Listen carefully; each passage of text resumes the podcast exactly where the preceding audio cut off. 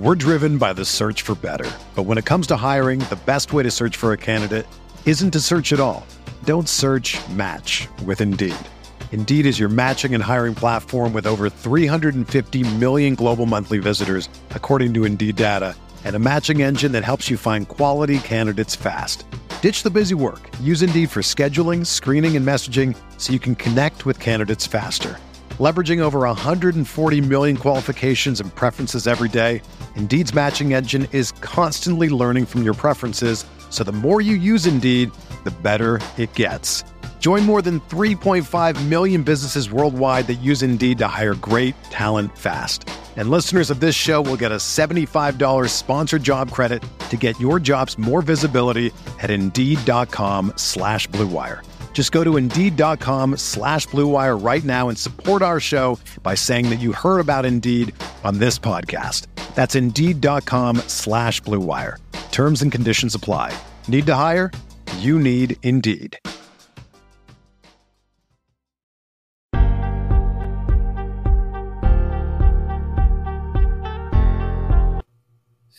Stand up!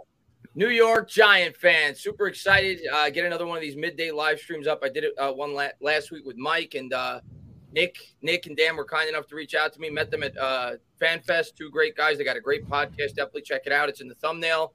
Big Blue Banter. If you're into podcast, we're actually gonna try to download this and put it on their podcast so we kind of get some exposure on both both platforms. But guys, thank you so much for coming on, Dan, Nick. Let me just say hello to a couple people in the chat. John, Joseph Cupid, Crazed, Mike, thank you so much for being here. Davey, thank you for being here. Justin Pinto. But what's going on, guys? Hey, you got well, you, you start, Nick, because I'm gonna actually look to tweet this link out so we can get more people in here. So let us know how you're doing. Chris, man, thank you so much for having us on this one. We've been looking forward to uh, talking shop with you, and what better time to do that than when the New York Giants are 2 and 0, despite nobody thinking that, right? Nobody thought they'd be 2 and 0. And here we are entering Monday Night Football against Cooper Rush. Possible chance to go 3 and 0. It's exciting times for Big Blue.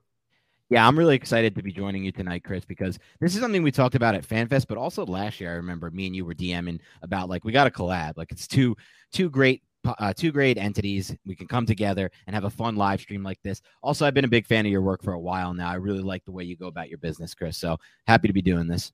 I appreciate it, man. You guys seem like great guys. I, I, yeah, I was telling Nick before you popped in uh, backstage that I think you guys do a great job with the film breakdown. And and the, and the one thing that I'll say about you, uh, you know, both you guys, you're very fair. You know, I think there's a lot of fans that stick to their biases, whether it's being neg- overly negative or overly positive and they and they don't look at it as objectively as they possibly can. Like for instance, I'll, I'll Dan. There's times where I'll I'll listen to what you have to say on Twitter. I'll be like, he's being a little too harsh. I think about a certain player, and then a week or two later, I feel like you're being more you're you're being more positive about the player. So I think right. you're a guy that comes out with what you feel your true opinion is, and I respect that. So I, I appreciate uh, working with you guys. Appreciate you guys coming on the channel. And um, yeah, I want to talk about the start of the season. You know, before the year started, we were talking about it a bit you guys were a little higher than me. I, of course, before we got some of the injuries with Azeez Ojulari and Kayvon Thibodeaux and Blake Martinez unexpectedly got cut. But going into the year, you said nine and eight, Dan, and, and Nick said eight and nine. I said seven and ten. Did you guys see two and zero oh after you know going into these games? You saw all these injuries. Did you see this start for the Giants? It's hard to say I envision two and zero, oh, Chris, but I will say this: one thing that's changed, one thing that's been the biggest difference for me in these first two games is I wasn't aware of the coaching edge the Giants were going to have in these games right away in week one. Like usually you bring in a new system, both sides of the ball, it's going to take some time, right? But actually, I was speaking with um, another great Giants Twitter member, Giant fan in in uh, Charlotte, who was like, actually, it might be the opposite. You know, we always think like, oh, uh, you know, if your new coaching staff is going to take time, it might be the opposite because right now teams don't have film on what Kafka and what Wink Martindale want to do schematically. So that actually might be working to our favor right now. So I didn't consider it, but through these first two games, Chris, that's been the biggest difference for me. Just the Giants have such a clear coaching edge. It was never more obvious than watching Wink Martindale against Ben McAdoo last week because no offense to Ben McAdoo or anything, but he just was out of his league there. And that was the difference in why the Giants won that game. The first game, obviously, not as much of an edge there, but I do feel like the Giants had really good coaching on both sides of the ball. And you could obviously point to what Brian Daboll did going for two point conversion there to win the football game. That was a ballsy move. It was an aggressive move, and it set the tone for what kind of team they're going to be. Yeah. And, uh, you know, and, and I want to turn it to Nick as well, but just feeding off of what you said, I in both games, speaking of the coaching, the adjustments at halftime, and even even with the offense in the second game, some of the adjustments they made in terms of the offensive play calling. Um, but obviously, the first game, that's really what stood out to me, the offensive side of the ball in terms of some of the adjustments they made at the half. So yeah, you're absolutely right. To me, the biggest bright side so far of this season, as great as the defense has been, and as great as Andrew Thomas has been, which JB12 said here, and we're going to get into him for sure, and certain individuals on this team has been for the long term success of this team, it's the coaching. That that to me has been what has been the most encouraging thing. Now, did I like everything Kafka did? No, I didn't like the uh, second and goal at the two doing his design QB run with Daniel Jones. There's definitely some things that you could say. I didn't love Daboll personally not calling a timeout before Daniel Jones went and threw that ball that should have been a pick six. I thought they probably right. should have the timeout and talked it over. So you can nitpick about certain things, but so far the adjustments this coaching staff has made at halftime it's been great. It's been refreshing. We haven't seen it in a long time as Giants fans. And I also like how Mike Kafka discussed it today about the adjustments in their process. I encourage anybody to go to the Giants YouTube and watch how Mike Kafka articulates how he makes adjustments. I, we've talked a lot on Big Blue Banter, Dan, Chris, everybody listening, about how he sequence how he sequences plays, essentially how he shows jet motion several different times. And then when the defense least expects it, after seeing it so many times, they hand the football off to Kadarius Toney for 19 yards. I love just that overall aspect because that's not something that we necessarily saw with Jason Garrett, right? We didn't see a lot of sequencing of plays or setting the defense up. It was much more rigid. It was much more of a rigid system, whereas this is much more open. And Kafka also talked about that today in his press conference about how he's just taking what the defense is giving him. All right. The defense is going to play off. He's going to take those quick hitters. The defense is going to play up. He's going to try to take some shots. And I respect that. They're going to align in over front light boxes against Saquon Barkley in week one against Tennessee. Run the football, use double pullers, and use your best player. Maximize his skill set. And I just love the fact that he is so open to doing so many different things and he's not rigid like previous offensive coordinators were. Yeah, great calls and all that. Um, I want to get into the Andrew Thomas talk, but one other thing I, I really want to bring up you've seen a lot of I think I saw Dan Orlovsky just come out with it. A lot of people were at me it on Twitter. Uh, Bobby talked about it. I'm sure you guys talked about it as well. Daniel Jones missed on some uh, reads, no doubt about it, last week. And he definitely had some good throws as well, but he definitely missed on at least three or four reads. But to me, maybe not so much for Daniel Jones, but for this team going forward in this offense, that's a good sign. The fact that we have guys running open, because under Jason yes. we didn't have that. So for Daniel Jones to miss reads, that means guys are getting open. Um, so to me, that's a good sign. That means that this offense is creating separation. They're creating opportunities right. for the quarterback. And hopefully, as Daniel Jones gets more consistent with this offense, more familiar with this offense, more comfortable in this offense, he'll start to hit some of those plays. But whether he hits them or not, for the long term success of this offensive scheme, yep. that's a very good sign. I love that take by you, Chris. It's perfect, really. I mean, what we're looking for here, this is year one of the rebuild. We still have to keep that in mind. We're 2 0, and everything's kind of changed for all of us because we're now all excited about a season we weren't ultimately that excited going into, if we're going to be honest. And we should be because they're playing really good ball right now for what they are, but it's still year one of the rebuild. So, what we really wanted to see is can this coaching staff make changes? Because we didn't see that with the previous coaching staff. They, like you said with Garrett, even in year two, Garrett had a whole offseason to work on what went wrong in year one, and he didn't really make enough changes. And that's a great example. Now, short term, I think you're right. I think as Daniel Jones gets more comfortable in the system, he will start to make some of those plays. The question is, how many? That's the big question for our ceiling this year can he become a quarterback who makes those 70% of the time when those reads are open or 80 or 90 because if he can get into that range we're going to start to see consistency. Because i will say this about jones there it's it wasn't the most amazing game ever, right? There was one really good drive by him, and yeah. he missed he missed two red zone reads, one to Sterling Shepard, one to Daniel Bellinger. He missed the Kadarius Toney over. We all know that he at times he bailed from the pocket when he probably shouldn't have. His eyes went down toward the pad rush. All those things are true, but at the same time, he also made two unbelievable throws in the game: the third and nine and the third and ten. I didn't see Baker Mayfield make a single throw like that all game. Those were clutch throws in key moments, and more importantly than that, to me at least, when the Panthers went up 13-6, really the only only sign of offense in the game when momentum could actually shift, right? Panthers up 13 6 after their touchdown drive. The Giants go three and out, punt it back. All the Panthers really need to do is go down there and score one more touchdown or field goal. And they're in a tough spot, the Giants. Daniel Jones put the team on his back at that point and did drive them all the way down with his best drive of the game when it mattered most. So I still think there were some really good takeaways from Jones in that game. Ultimately, for me, the ceiling talk with Jones is what it is. Me and Nick are just, we've made it pretty clear we don't really see too much of a huge ceiling with this player. But for right now, for what he can be, I do think he can improve within this system this year. Because my original prediction stands, Chris. I think this is going to be Daniel Jones's best statistical season by far when all is said and done, and I don't think it's going to be close. I agree with you. That's what I said at the beginning of the year as well. I think it's going to be his best statistical year. I'm also pretty much in agreement with you in terms of his ceiling. Um, I think he could definitely be a better player than what we've seen, but I don't see it like a Josh Allen level ceiling, which is, you know, a lot of people frequently said because of the right. Daboll thing and the, you know, the fact that they show the statistics on ESPN, you know, the start mm-hmm. that Josh Allen had to his career, but just use the eyes. I agree with you. The, the ceiling is, is not that. Um, do I think he could be a good quarterback in the right situation? Yes. Mm-hmm. Um, and hopefully he grows from within this scheme. And the New York Giants have a good year this year and take it one week at a time. I'm looking yeah. forward to it. But let's turn our attention to what JB just said.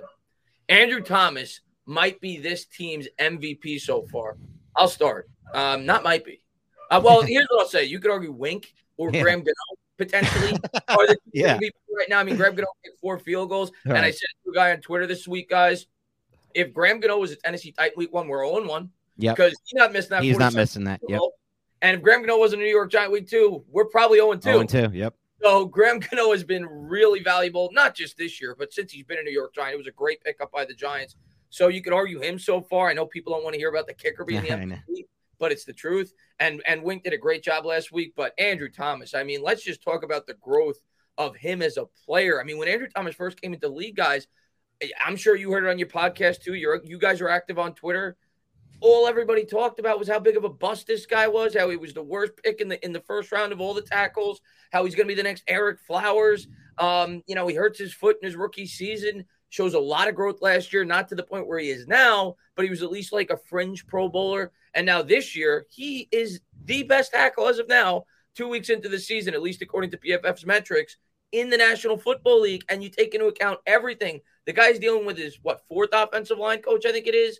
Uh, yeah, to his first year, yeah, his fourth offensive line coach, his third head, uh, second head coach rather. He's playing next to a different guard every year. Yep. Like you think about all the turnover around him, and for him to reach the level that he's at now, what a home run of a pick that was uh, by the New York Giants.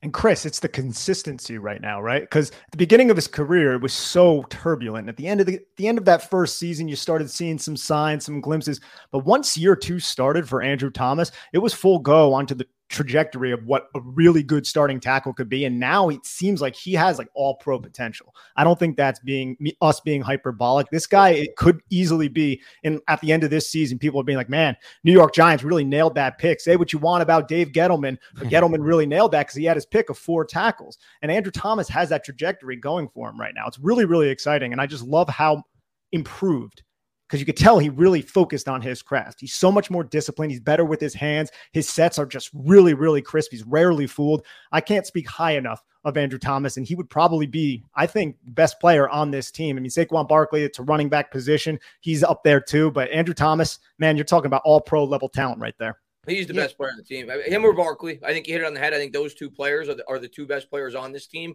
Maybe you could argue Leonard Williams on the defensive side, or um, you know, we'll see how Kayvon Thibodeaux develops. But as of now, Andrew Thomas is the best player, and Saquon's probably second. Yeah, and I think what's so interesting about his trajectory is what Nick said. Those first eight games of the rookie season, me and Nick criticized him a lot because we were just evaluating the tape and he wasn't very good on the tape. But that didn't mean he was going to be a bust. That just meant it was a player who was struggling. Some players don't react well to adversity some a player like Andrew Thomas clearly reacted in the complete opposite way. Like Nick said, he worked on his craft. And now when you watch him, it's just I we haven't done this, Nick, but it would be fun to go back and watch a tape from his rookie year, one of those games that he struggled with, and then compare it to what we saw last week and the week before. Because you're just watching a totally different player, it looks like. They may have the same name and jersey number, and they are actually the same person, but it's not actually the same player, like Nick said. Now when I watch him, he's calm, he's collected at all times, he's pancaking dudes, he's dominating in the down blocks. In pass protection, sometimes just makes it look literally easy. It really, like Nick said, it looks like he's not even bothered at times with some of these pass rush moves that are coming at him. So I would give it to Andrew Thomas. I think he's the most indispensable player. He's the Giants' best asset to me by far on the roster, and I'm really glad that they have him. Yeah, he's been he's been incredible for this team. I love the pick when they made it. I love it even more now. Um, we can't speak enough about him. Uh, Tom, man, thank you very much. Just two of the three most handsome guys at the Giants. Me, I know I'm. A, I have a face for radio, Tom. Uh, no, man. He's definitely Tom, talking about you two. He's definitely not talking about me. I had that. People have given me that same joke throughout my whole life. I got a face for radio, so I know where I that's that. coming from. They, kid with me on here. A lot of people say, "Chris, you belong on radio," but no, I appreciate it, Tom. Thank you very much, man. Joseph says, "Love y'all, man. Keep up the good content. Big Blue Banter and Entertainah Collab. Let's get this W. We'll be at the game. Road to the Super Bowl. F the Cowgirls." I'm all about. Are you guys yeah. going to the game? Well, I know, I know, I know Nick isn't because he's he's in Arizona right now. Are you going to the game, Dan? So it's pretty great, Chris. I don't get to go to games anymore because I work for CBS Sports and I have these crazy Sundays where I can't do it. But Monday nights, Thursday nights, no work. So I'm going Monday night. I have to see how early I can get there because I want to get there like right when the parking lot opens. But I have to work Monday too, so I'm gonna check out at some point, and it's gonna be earlier than expected. Don't hope my boss is not listening to this, but we'll see later. Don't worry, it's all good. But on Monday. I plan to get there early. I want to tailgate. I'm going to head out to the Chalk and Giants tailgate. I want to meet up with Justin. I've I got the chance to meet him at the at the uh, Fan Fest, but me and Justin have been going back and forth on Twitter for years, so I want to actually spend some time, hang out with him and whoever else is going to be there. I think Snacks is going to be there, some other fun people. So if you're there, reach out to me, DM me. I'd love to meet anyone who's listening right now. Be a lot of fun. But yeah, my brother's coming in from the city. I don't get a chance to go to games with him anymore. I really can't wait, Chris. And and people, do, I hope that uh, the only thing I hope for, Chris, is that anyone listening or knowing or knows me and recognizes me in the stands is not near my section because I am an absolute lunatic at these games.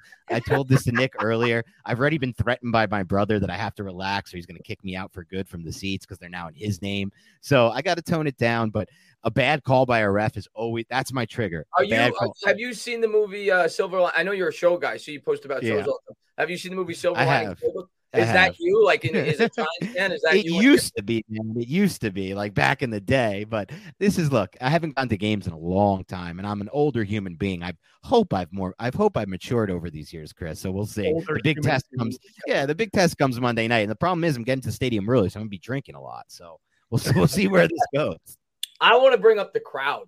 I want to bring up the crowd, and, and I'm really excited to see what the crowd looks like this week with the whiteout and everything else. But Wink, you know, and he did a great job coaching, but he came out and he said, I need this crowd to be loud. I need this crowd to get involved. And one thing that has really stood out so far with this New York Giants defense through two weeks has been the third down defense. They are 5 of 22, their opponents, which is the best number in football. 21% of the time they're giving up a third down, which is insane. That's not going to continue. That's that's unsustainable, yeah. but it's been incredible so far. But how you, you think the crowd last week? Because I'll tell you what, I watch. I don't go to a lot of Giant games. I go to one or two a year it seemed a lot louder on TV than it's been, you know, in, in times in the past. It didn't seem like there was a fan in their seat uh, anytime there was a big third down. Do you think that? And and I know that um, I think it was uh, Matt Rhule. Matt, yeah, yeah, Matt Rhule. Yeah. yeah. Matt Rhule came out and said that the, the crowd. He felt like the crowd had an influence on the game. So how about that? Did the New York Giants finally have a little bit of a uh, a home field advantage, guys? They yes. do. yes. No, they definitely do. And look, Dan, I know you're going. Anybody that's going, you have to be loud. You have to wear white. There's a backup quarterback in there, Cooper Rush. And Cooper Rush is 2 and 0, and he's won a primetime game. That, and that is something Daniel Jones has not done yet. He beat Halloween night against Minnesota.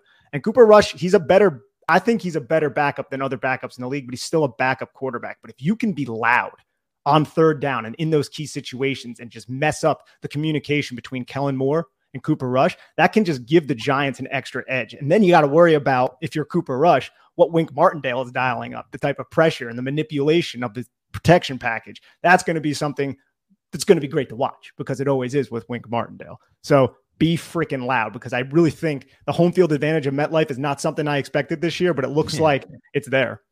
I tell you what, and Wink and Wink came out today said he wants it even louder this week. Yeah, so we'll see.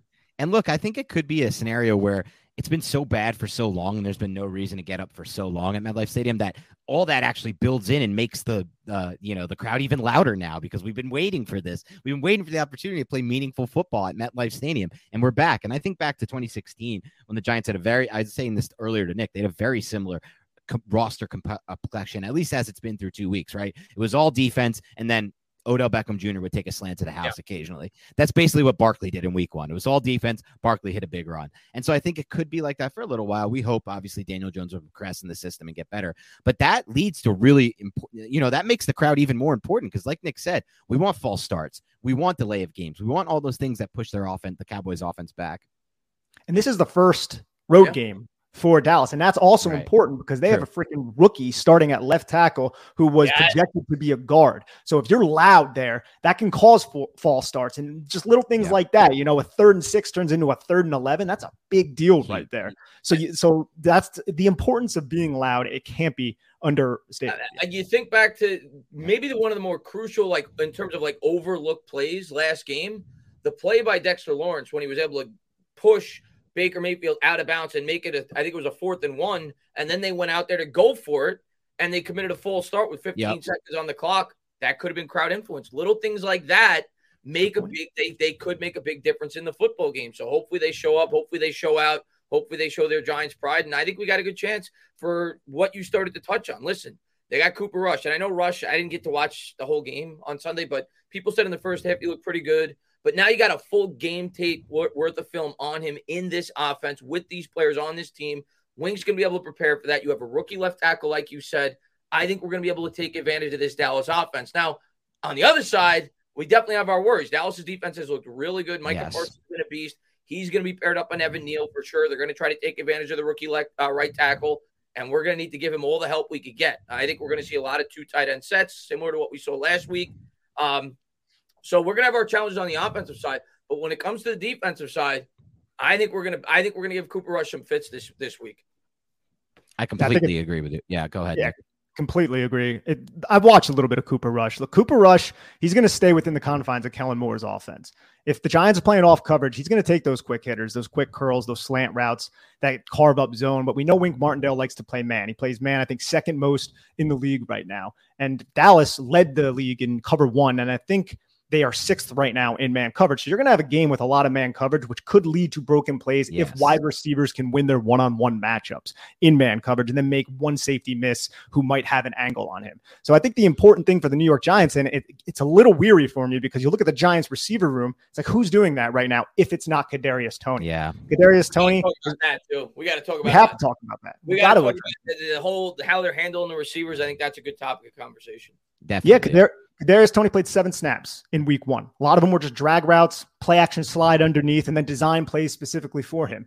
His his participation expanded in week two, and there are kernels of nuggets that have been like tossed around Twitter that comments made by Sterling Shepard and Brian Daboll allude to the fact that receivers are still running the wrong routes. I don't know if that pertains to Kadarius Toney. I don't know who that pertains to, but I think it's imperative for the Giants to figure out a way to get Kadarius Toney on the football field. We saw what he did to Trevon Diggs in Dallas in week five last year, right? I think if the Giants want to have an explosive offense and it doesn't run through Saquon Barkley because Dan Quinn is going to focus on stopping Saquon Barkley, you need to get Kadarius Toney going. You just need to. I think that is crucial.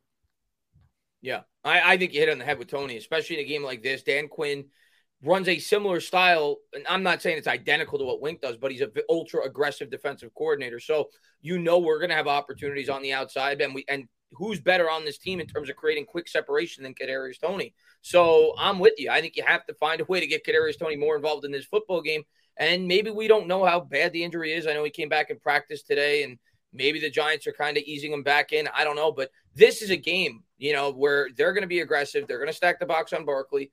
I could see Toney if he's been, you know, the Toney completely healthy, um, could have a big game. But I want to circle back to the wide receiver conversation though. Like, what do you guys like think is going on in this wide receiver room? Because week to week, you don't know. It's similar to Joe Judge with the musical chairs his first year with the offensive lineman. Right. How you take out a tackle, you know, one drive, put in another guy, take out a guard, put in another.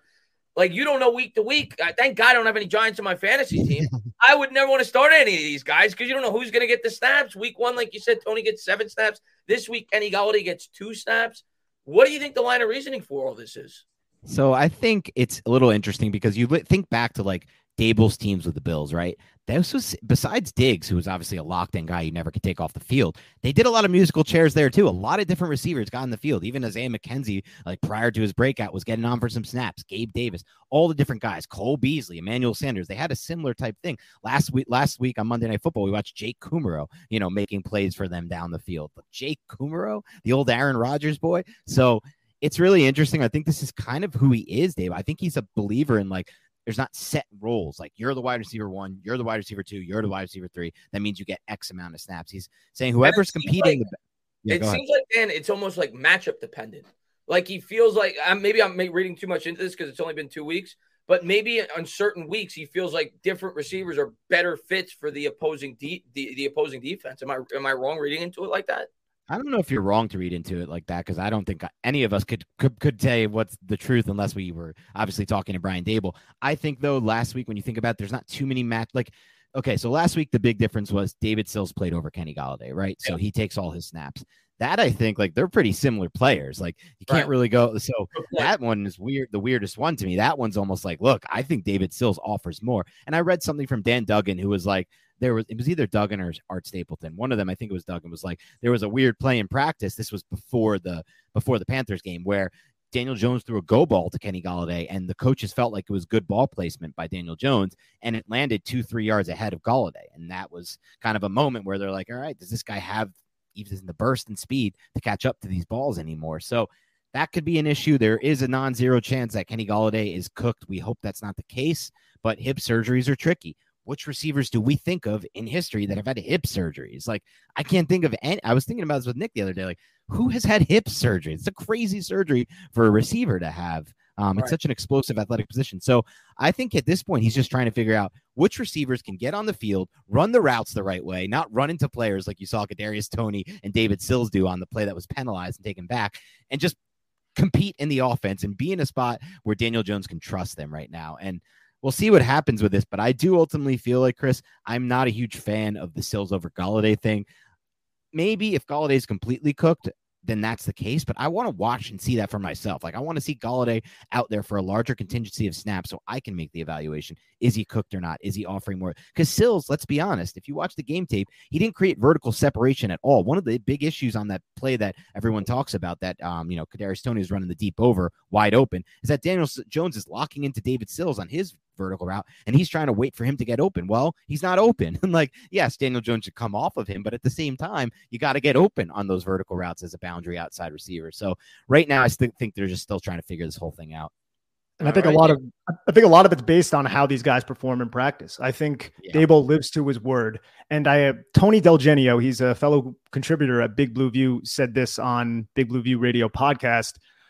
Brian Daboll is the most egalitarian coach in terms of how he allocates his snaps towards the wide receivers. If you show up in practice and you compete and you're where you need to be and you run the right routes, which seems to be an issue right now that we're not talking that much about, no. you're going to earn snaps. And that's why David Sills plays over 90% of the snaps. And we don't look at David Sills as somebody who's creating ample separation or has a dynamic skill set. It's because he's where he needs to be and he's dependable, which is the overall essence of the Brian Daboll and Joe Schoen era so far. Is are you dependable? And if you're dependable, you're going to play. And I think that's a big. I think that's the way we probably should view it right now in terms of the wide receiver room. And it makes sense, especially being that you you, you know you're not going to be able to hold up blocks that long to begin with, with the, the, the way our interior offensive line is right, right, now. And you have a quarterback that is he needs guys that can be dependable because he's learning this offense along with everybody else. So it makes sense. Um, but I, I, I kind of agree with Dan. Like I'd like to see Golladay out there. I'd like to see if Golladay could do some things from within this offense this year. Um, especially being that the guy's been productive in the past. But at the end of the day, I'm not going to flip out about it. It's Brian Daboll. It's his team. He had nothing to do with Kenny Golladay being here in the first place. So if he feels like David Sills right now, because of his ability to grasp the offense, or maybe he does look better in practice, gives this team the best chance to win, I'm going to roll with it. I don't think he's trying to lose games. We saw Brian Daboll's reaction after week one, how excited right. he was. He's going out there to try to put the best team for that week out, out on the field. And last week, he felt Sills gave him the best opportunity to win. So I'm going to roll with it. And it's going to be a roller coaster ride with this wide receiver core uh, this year in terms of who's going to be getting the snaps and who's not going to be. And we'll see, but it's going to be fun. Uh, Joe, and Chris, says, one more thing that stands yeah, out ahead, to me before we get into what Joe's saying, because I want to touch on that too. I think a little bit of this is bad luck for the Giants based on what I saw in week one with Wan'Dale Robinson being out there for all of the snaps before his injury. I think Wan'Dale Robinson is a player that literally picked up the offense as fast as they expected him to, yeah. better than anyone could have hoped for a rookie, considering he's picked it up. He picked it up faster than, let's say, Toney or Golladay or whoever is not playing right now.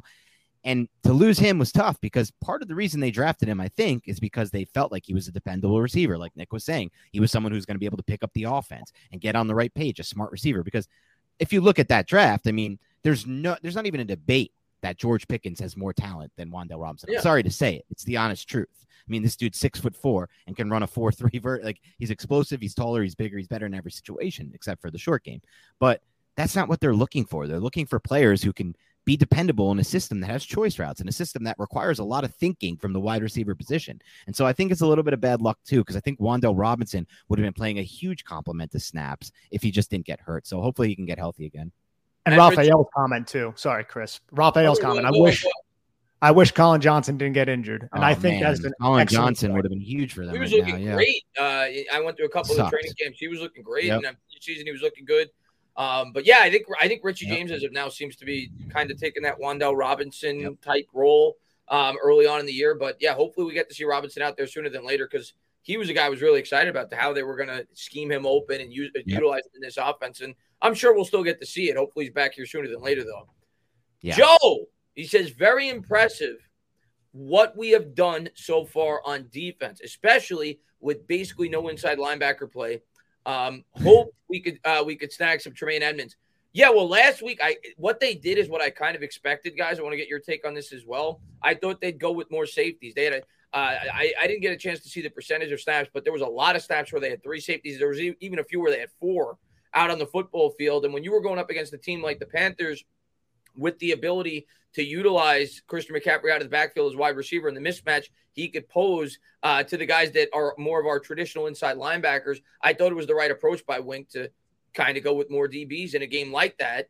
And I'd probably expect to see something similar this week as well. Maybe not quite as much because they don't have, they don't quite have a guy like Christian McCaffrey, but you know, uh, Pollard, he's definitely a threat in the pass game out of the backfield. He's Yep. a guy that can pose a mismatch uh, to our linebackers as well. So I thought it was the right approach. But yeah, our linebackers uh, definitely not anything to write home about. We did make an acquisition uh, this this week, but that's definitely not the strength of this defense. The other thing he didn't even mention, I mean, what about the job, guys, that Jihad Ward and Oshane Ximines have done so far with the two guys that we're hoping we get back this week? But for those guys to step in, you guys are on Twitter. You saw the fan reaction when Oshane Ximines even made the team. Everybody wanted Quincy Roche to get that spot. Tip your cap to the coaching staff. And I think that kind of should give you a little bit more faith that this coaching staff, when you say, why are they starting David Sills? There's a reason behind it. You know, it's the same thing with Oshane Ximines. There was a reason why they chose Oshane Ximines over the fan favorite Quincy Roche.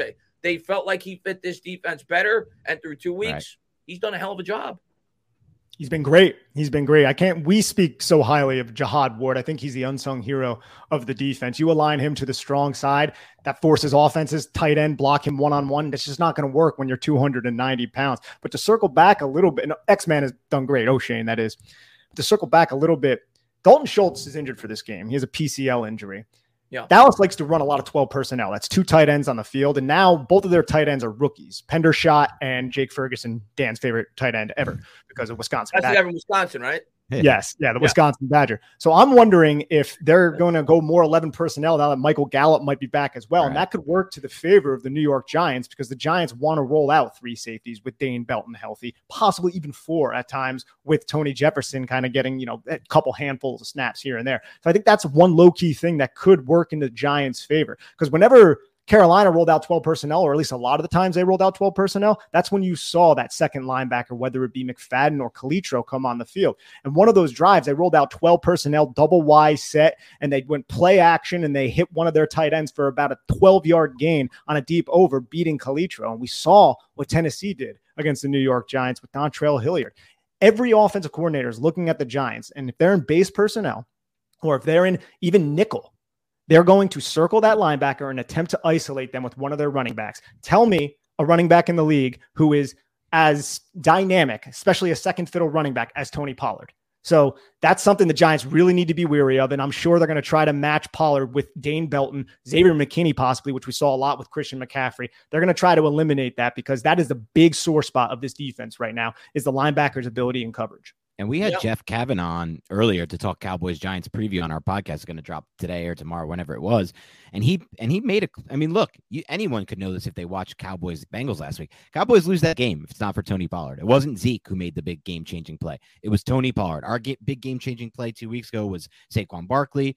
I don't know if we had one last week on offense, whatever, but um, I can't think. Might have been, might have been Sills. I mean, yeah. it was more Jones on the throw, but that was a huge play yes. up the opponent's yeah. 40. Still just like a 16 yarder, but like I'm yeah. talking like yeah, you know, game changing explosive play. But Tony Pollard did that for them last week, and that and that's why I think Nick called like he's one of my key guys I'm focusing in on because right now CeeDee Lamb I don't know. I'm weird about CeeDee Lamb. I'm curious to get your guys' take on this. I thought he was going to be a superstar, next elite receiver out of Oklahoma. I loved this tape, and I just feel like he hasn't gotten there yet. Maybe part of that is you know Dak's injuries, but I'm not as worried about him, I guess, as, as a Tony Pollard, which is crazy to say. Yeah, I I was there. There's been two receivers I've been very high on in the last couple of drafts, and obviously Ja'Marr Chase as well. Yes. I was high on, but I loved Waddle. I actually had Waddle above Ja'Marr Chase going into that draft. Like I and I still think he might end up being at least mm-hmm. on par with him. Like that's how good I think Waddle potentially could be. Um, but I also love CeeDee Lamb. But the thing with Lamb so far that's been so disappointing for me, well, I'm happy about it as a Giants yeah, fan. Yeah. If I was a Cowboys fan, I mean, he led the league in drops last year. And, and and I don't think his targets were nearly as high as some of the guys that were near the top of that list. So that's a huge red flag, right? You can't have your wide receiver dropping balls, but he definitely has still has a high ceiling and definitely a guy that the New York Giants are going to have to man up in this game. I'll be interested to see if Adoree Jackson travels with him, uh, you know, from snap to snap in this game. What's going on, Big Blue Banter listeners? Do you like to place bets and find ways to optimize your betting experience? Well, then oddstrader.com is the place for you. OddsTrader is a place to compare odds from all the major sports books. You can also compare the different sign-up codes and promotions from sports books to get the best deal. OddsTrader offers handicapping, play-by-play updates, player statistics, key game statistics, live scoring and tracking, projected game day weather, and Bet Tracker allows you to keep records of all your games and betting activity. So if you like to place bets and you want to get the most out of that experience, go to oddstrader.com and use the promo code BlueWire. That's oddstrader.com slash BlueWire. OddsTrader, the number one site for all your game day bets. We're driven by the search for better. But when it comes to hiring, the best way to search for a candidate isn't to search at all. Don't search match with Indeed. Indeed is your matching and hiring platform with over 350 million global monthly visitors, according to Indeed data, and a matching engine that helps you find quality candidates fast. Ditch the busy work. Use Indeed for scheduling, screening, and messaging so you can connect with candidates faster. Leveraging over 140 million qualifications and preferences every day, Indeed's matching engine is constantly learning from your preferences so the more you use Indeed, the better it gets. Join more than 3.5 million businesses worldwide that use Indeed to hire great talent fast. And listeners of this show will get a $75 sponsored job credit to get your jobs more visibility at Indeed.com slash BlueWire. Just go to Indeed.com slash BlueWire right now and support our show by saying that you heard about Indeed on this podcast. That's Indeed.com slash BlueWire. Terms and conditions apply. Need to hire? You need Indeed.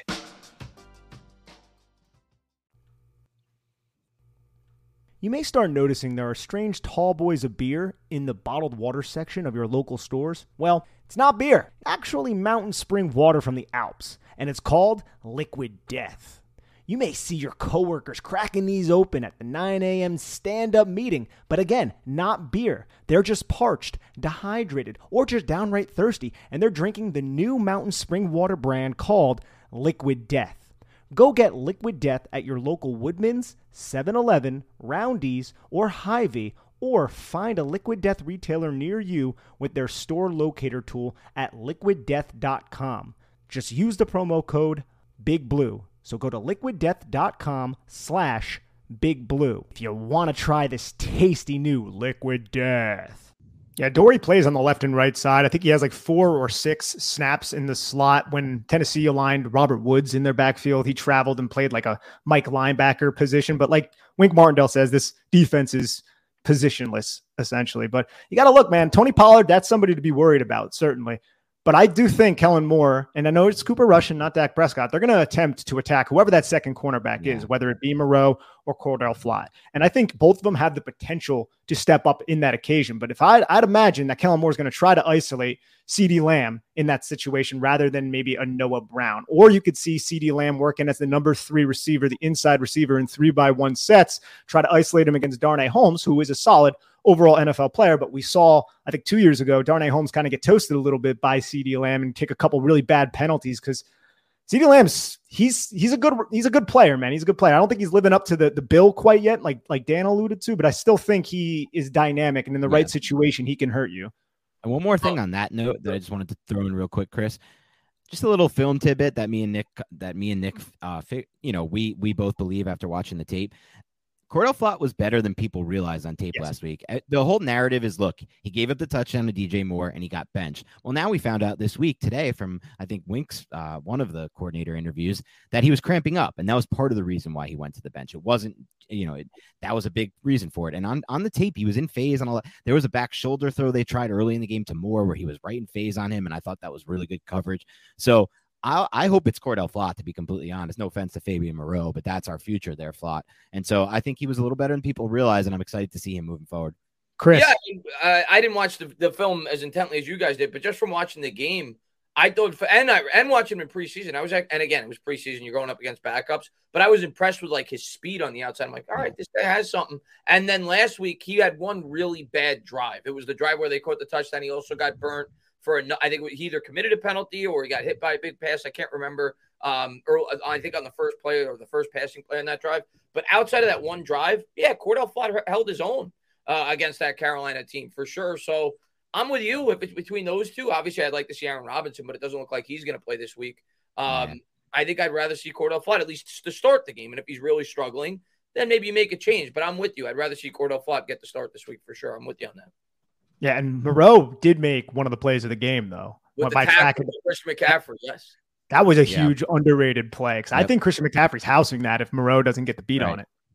Yeah, that was a good, one of my subscribers. I failed to mention that in my post game video. One of my subscribers pointed that out. I'm like, you're absolutely right. That was such a huge play uh, in that football game, no doubt about it. That was a gigantic. You don't think about it while you're watching the game. You're just pissed off because the guy ran for 49 yards. yeah. But when you go back and watch the play, you're like, wow, that was a game. That was a game saving tackle. It was a tremendous play. Um, Raphael says, big news today. Kayvon Thibodeaux and Azeez are back.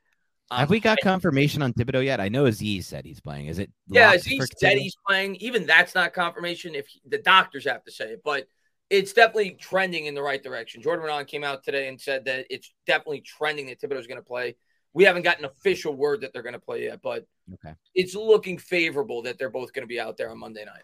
I'm wondering what that does from a scheme standpoint because obviously those guys they might not play a full complement of snaps, but they're going to be out there, and I think that's going to allow Jihad Ward, or at least passing situations, to kick inside next to Dexter Lawrence without Leonard Williams there, which could you know keep your best guys on the football field. And that's no knock to Justin Ellis or Nick Williams, who I feel like are playing solid football. But if you can kick Jihad Ward and still use his athletic ability as a 290 pounder, have him play like three technique or have him align wherever in passing situations, you can maintain his level of his skill set on the football field. So that could really bail the Giants out here. Great call by you. And and when they were completely healthy, that's where I thought he'd be playing. If you know when he got some of his snaps, I thought it would be more so on the defensive line as opposed to the OLB. Of course, we had injuries before the year started, and yeah, Jihad Ward is strong, man. He brought down Derrick Henry with one arm in that in that first game, and I was like, wow, man, this guy's, this guy's got something. So that's a good call by you with Leonard Williams out.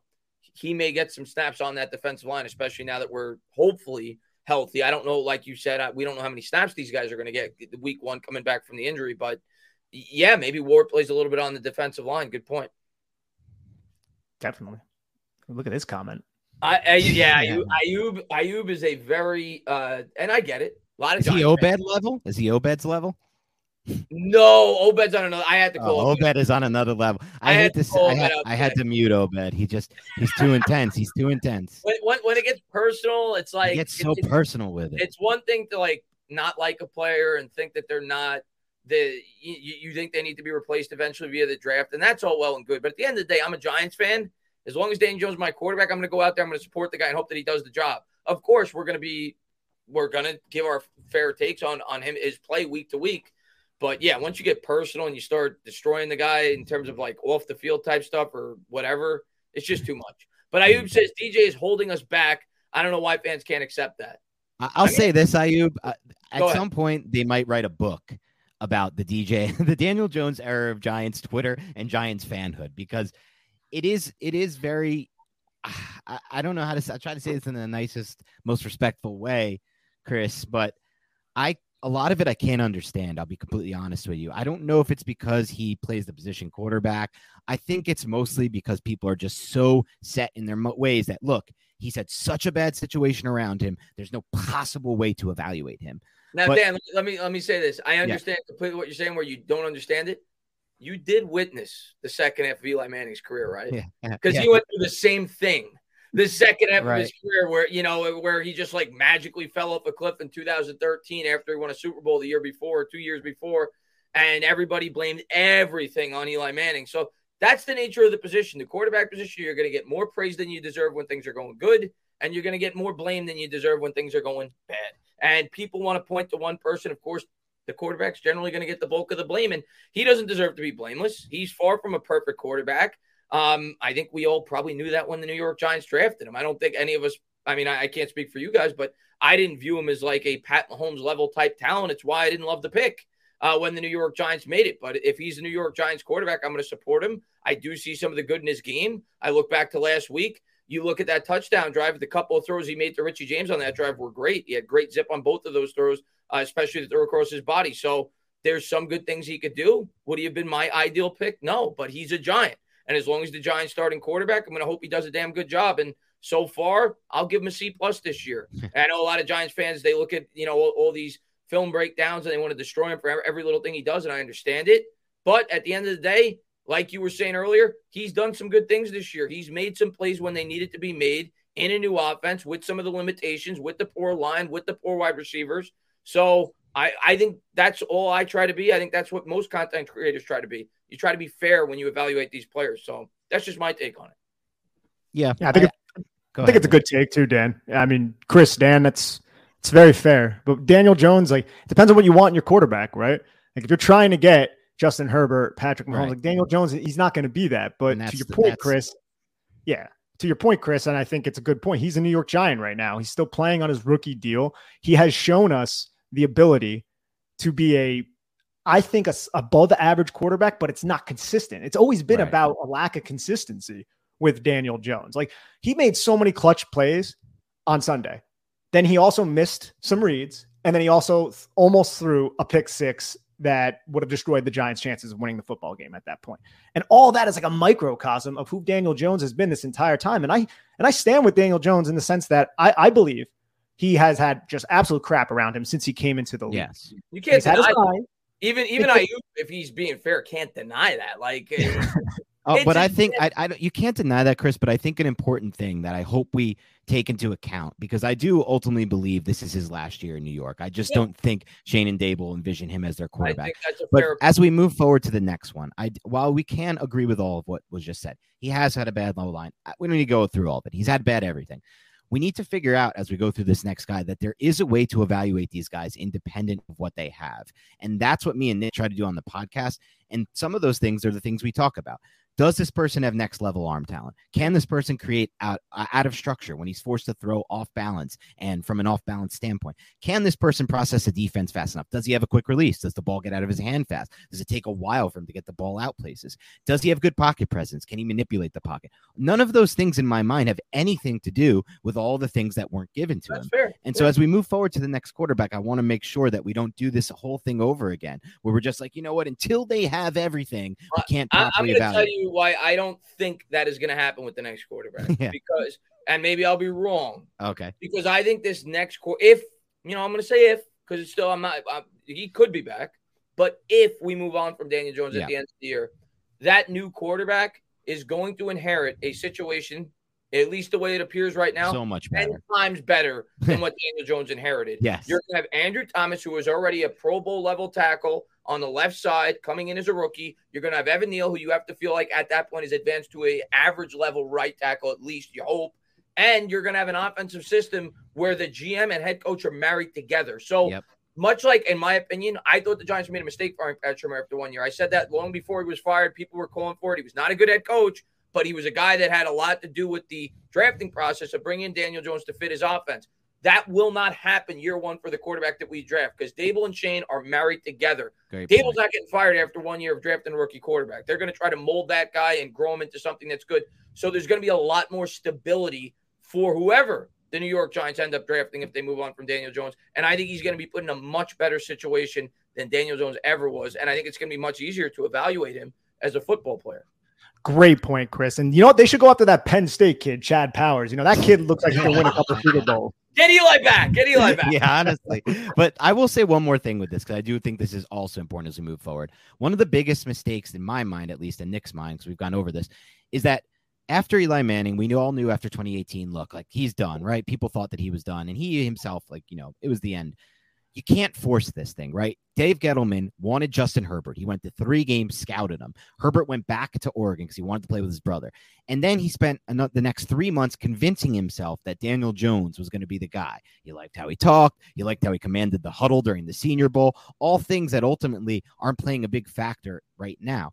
So we're going to, if Daniel Jones fizzles out this year, and I hope that's not the case, but if he does, and by the time it gets to the offseason, majority of the fan base has agreed we need a new quarterback it might not be the year. And I think we have to accept that and understand that that could be the better option. If the Giants had not drafted Daniel Jones in 2019, I think there's a very good chance today they have Justin Herbert on the roster. And I think if there's a very good chance. Language. You're speaking my language. Everything could be different. Sin, the cardinal to. sin a GM can make is force a quarterback. Yeah. And if the New York Giants are not in a position, and da- and people that hate Daniel Jones have to get this through their head. Yes. If the New York Giants are not in a position, if we surprise this year and win 10 games and we're picking 20, it's easy for you to say, "Oh, just trade up."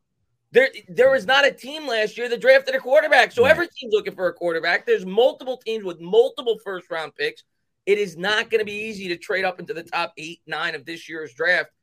So it may be the better option to roll with Jones for a year in a certain circumstance. But that's why I don't even want to talk about it until such time the offseason's here. We see where we're picking, right, right. evaluate the quarterback class. But the dumbest thing you could ever do as a general manager is force a quarterback pick because if you pick a guy that you're not enamored with, you're not in love with, that's a three or four year commitment if it's a first round pick. So Giants got to do this right. Yep, you nailed it.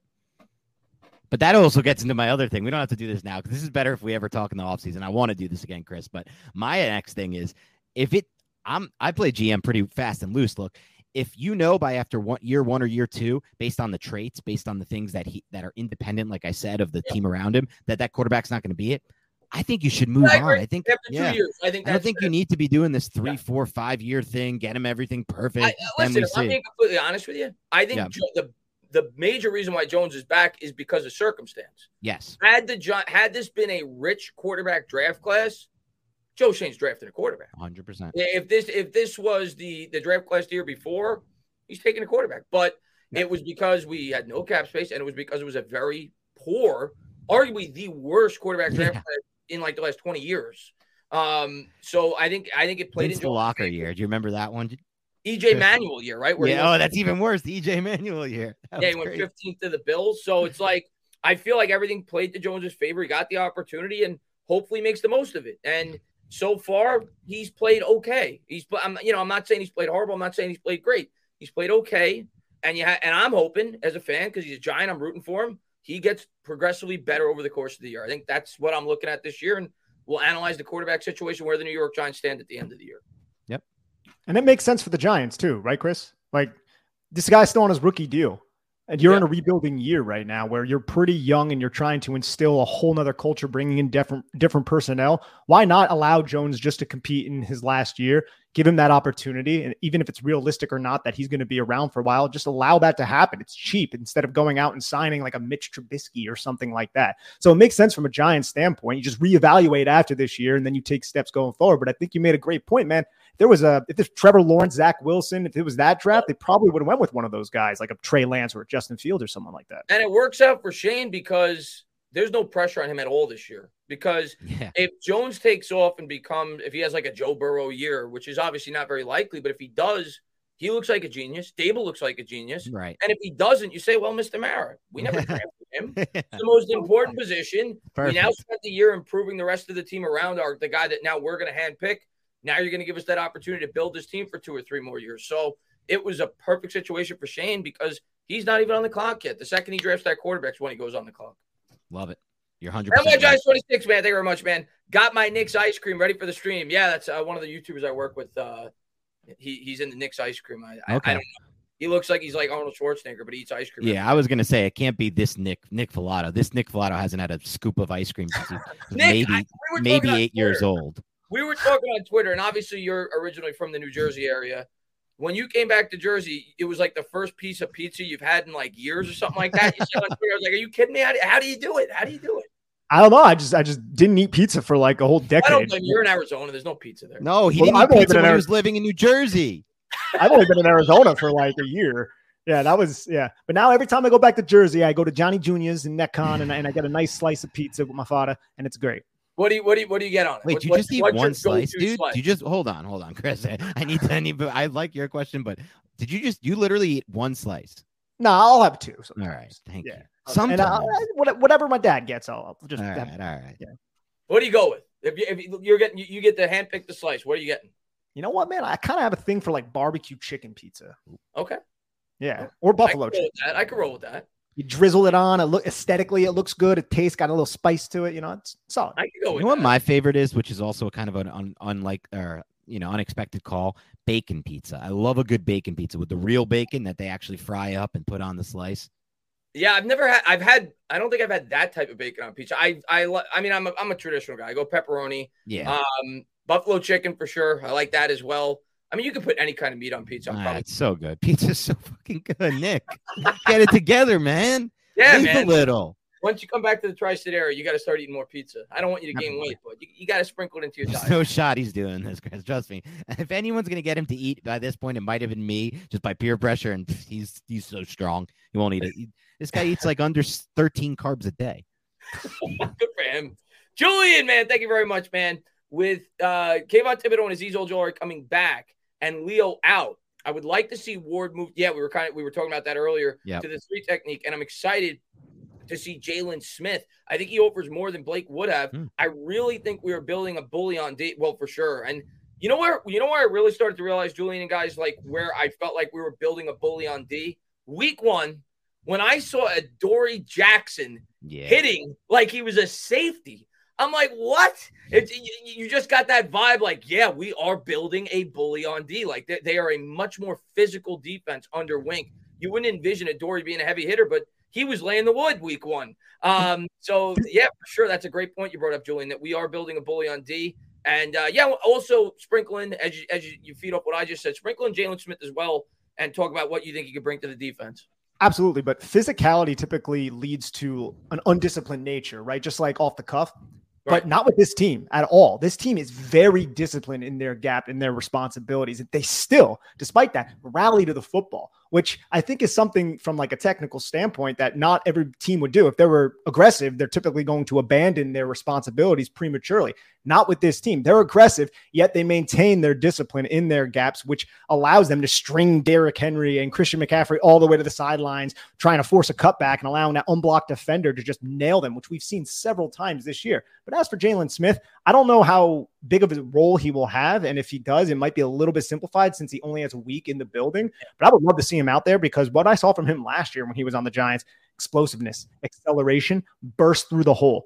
Those are things that Wink Martindale can certainly leverage. So I'm hoping that he can find the field I think he can offer more than I think he can offer something different than any linebacker on this team. I don't know if he can offer more than a Tae Crowder right now. And Dan and I aren't particularly high on Tae Crowder, but I do think he can offer something a little different from a blitzing standpoint, which we know Wink Martindale would love to see.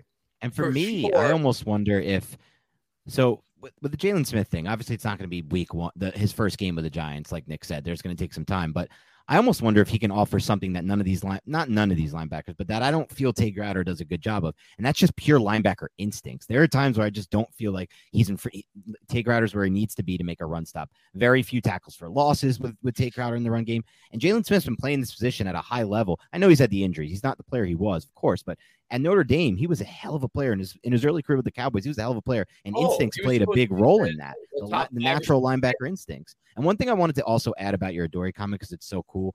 they're building a bully. But one thing that really stands out to me from what you you guys both said, one, what Nick said, which is they're fast and aggressive rallying to football, but also disciplined. And like you said, we've got corners and safeties coming up the run game. The only way you get that to happen, and I think a lot of time none of us really talk about, there's an emotional aspect of football. These guys have fully bought into what Wink is preaching to them. They love to play for this guy, and they love to play within his system. And I think that's a big rise, reason why you see everything that we just mentioned. And that doesn't always happen. And that's why I think it could be a really great situation, a unique situation. And like you said, building a bully on this defensive side. I've been so. I was very nervous about this defense. I'll be the first to say it. Of course, I'll still, um, yeah Uh, even before the Thibodeaux and Ojulari injuries, I was very nervous because I didn't necessarily think the personnel matched up with what Wink was going to be looking to do yep. because of our limitations at that second cornerback spot. And the fact now you're asking Adoree to be a one, and it's still early. Granted, we've gone up against literally Baker Mayfield and Ryan Tannehill. We haven't gone up against world beaters. You look at the rest of our schedule, though, outside of Aaron Rodgers, we're not going up against the best quarterbacks in the league. So no. I, I, I do think this defense could be good this year. And next year – if Wink remains on, who knows? Maybe gets a coaching job. Who knows? But if Wink remains on and the Giants say sign like a legitimate linebacker and you get yourselves like a legitimate cornerback too, if Aaron Robinson doesn't or Cordell Flott doesn't develop into that in free agency or via the draft or whatever, this defense could be really, really good. And and I, I think we've gotten we've gotten a glimpse of that just with his ability to be able to scheme up pressure uh, the first couple of weeks against these, uh, these, you know, obviously against Carol, more so Carolina. Week one, I was excited, but Carolina, it really hit home for me. Yeah, because think about what Wink's entire system is predicated on. It's and I love how Nick always talks about this because he's so right. It's predicated on making the quarterback uncomfortable, forcing him to make a decision before he wants to make a decision, dictate the terms. And guess what? One thing that's not changing in the NFL is quarterbacks are not getting better. There's still only what two handfuls, maybe more, maybe probably less of good quarter, really good quarterbacks in the NFL, and that's just not changing. For whatever reason, people are, you know, they're having trouble developing these guys to the college ranks and early, even earlier than that. So that's going to be the same. We're still going to have bad quarterbacks on the schedule every single year, and they're going to struggle with this kind of defense. Yeah, Similar well, to the offensive line too, man. Like yeah. offensive linemen, they're not coming out as advanced as right. in previous years because of just the way the college game has progressed over the last several seasons. So those guys are having a learning curve as well. And we saw Wink Martindale take advantage of Taylor Moton, who's a seasoned veteran on that Julian Love sack to end the game. But on the previous drive, he took advantage of Ikem Ekwonu in that same area. So just using Julian Love up at the line of scrimmage, you align Oshane Ximines off wide.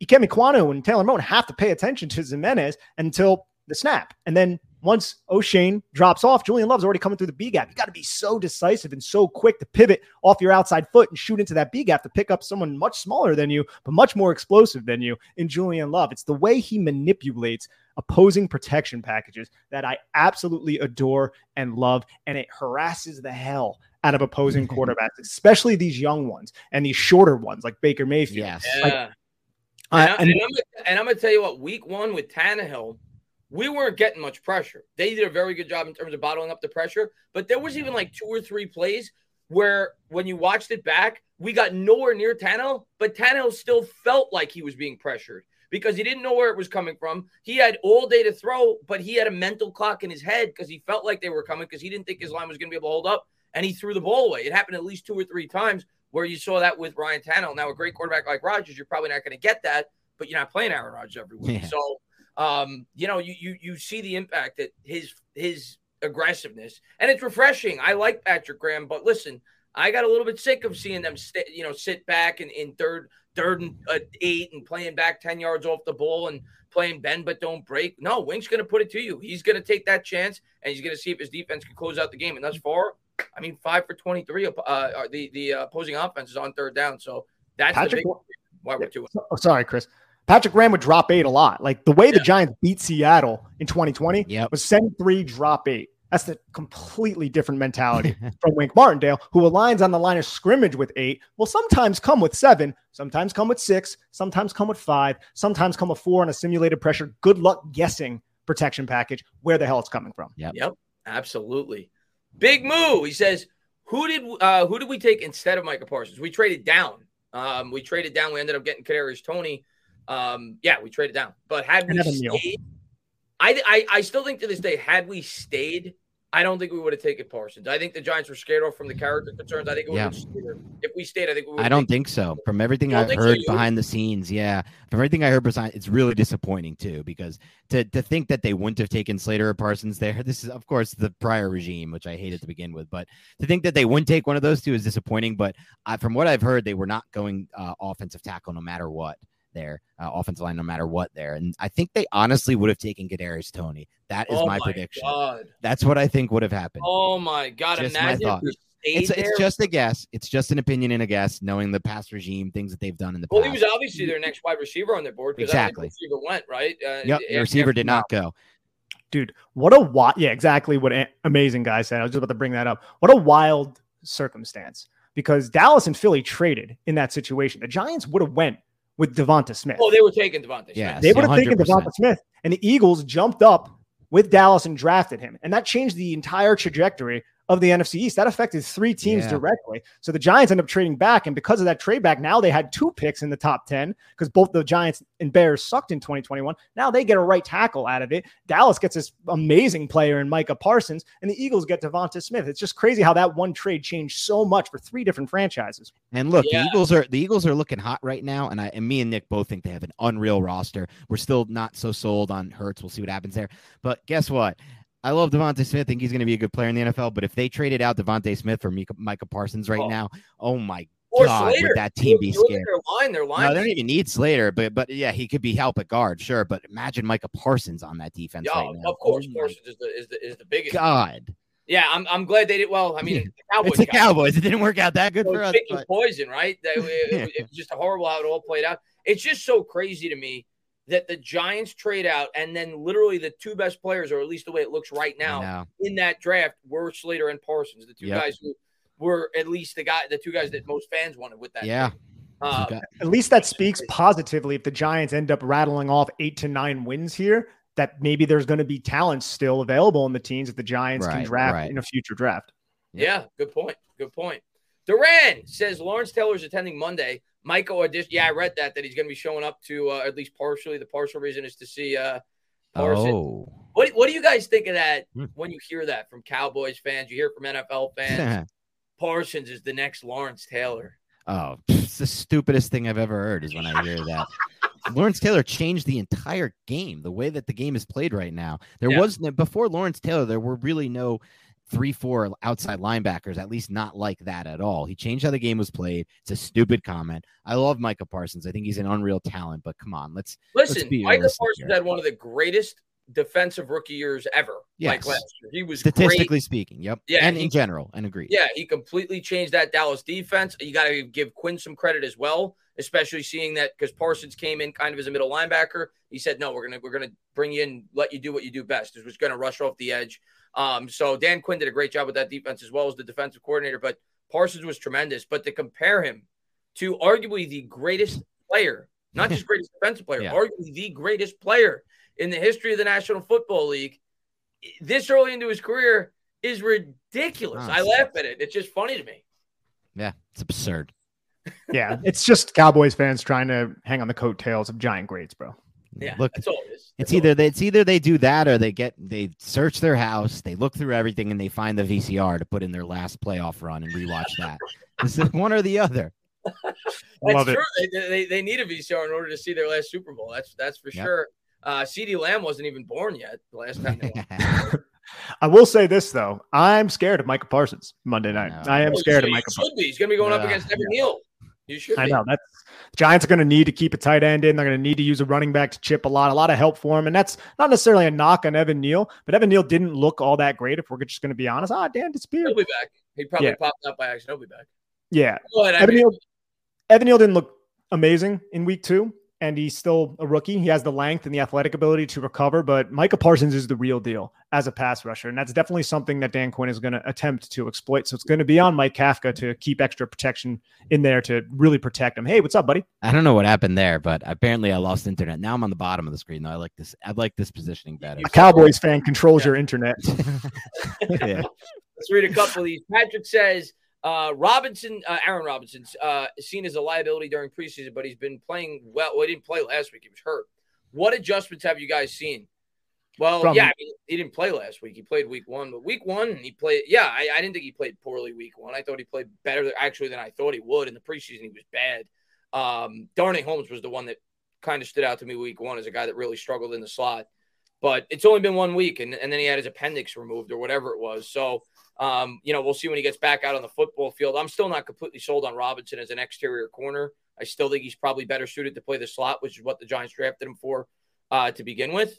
But week one, yeah, he played pretty well. I thought. I thought he did better than I thought he would. Yeah, Yeah, he played he played much better than I think a lot of Giant fans expected because he struggled in preseason. I think the talent is there. I think the athletic ability is there for Aaron Robinson. He just needs to be a little bit more technically refined. He needs to do a better job getting his eyes on the football when the ball is in the air, going into the catch point. That's something he struggled with, and he just needs to be better at the line of scrimmage with his feet. Essentially, that those are the things that Aaron Robinson needs to work on. I think the talent is there. Now he just needs to put it all together. The appendectomy doesn't help because it just takes him off the field, and now there's a recovery process, obviously. Who do you think projects better in terms of a boundary corner? Uh, Cor'Dale Flott or Robinson? Interesting. See, Flott doesn't have a lot of experience there. I liked what I saw in week one. If I had to guess right now, maybe I would maybe I'd go with Flott just because of the overall length that he has. And he doesn't even have that long of arms, but he just Bad, looks too, really long out there. But I think it's kind of 50 50. I'm not really steadfast on either one of them. I think both of them still have a lot to prove. I, I agree with that. Pete says, Dan, do you agree with my response to you on Twitter today Oh, I missed it. I'm sorry, Pete. that if a quarterback is missing number one on your list, just can't be a franchise quarterback? DJ needs uh, to dramatically change. Yeah, it's a great question, Pete. Uh, on today, you know, I broke down. I, I put a tweet out early in the morning, like because I think it's important to note, like part of the reason the Giants are 31st in passing yards is they don't have a good wide receiver situation right now. That's just the fact of the matter. Look around the NFL. There's teams with Waddle and Tyreek, DeVonta Smith, and, and, and AJ Brown, and we've got David Sills on the outside last game playing 94% of the snaps. So it's not all DJ, but I did rank it as the number one thing right now is Daniel Jones processing faster, seeing the field better, and then obviously having better pocket manipulation. Number two, I put wide receiver. Number three, offensive line. To me, how I see it. But I think Pete's right. If as a quarterback, you cannot process the field fast and have a quick release to get the ball out, and you don't have good pocket manipulation, you will never be a franchise quarterback. So yes, I agree with your response, Pete.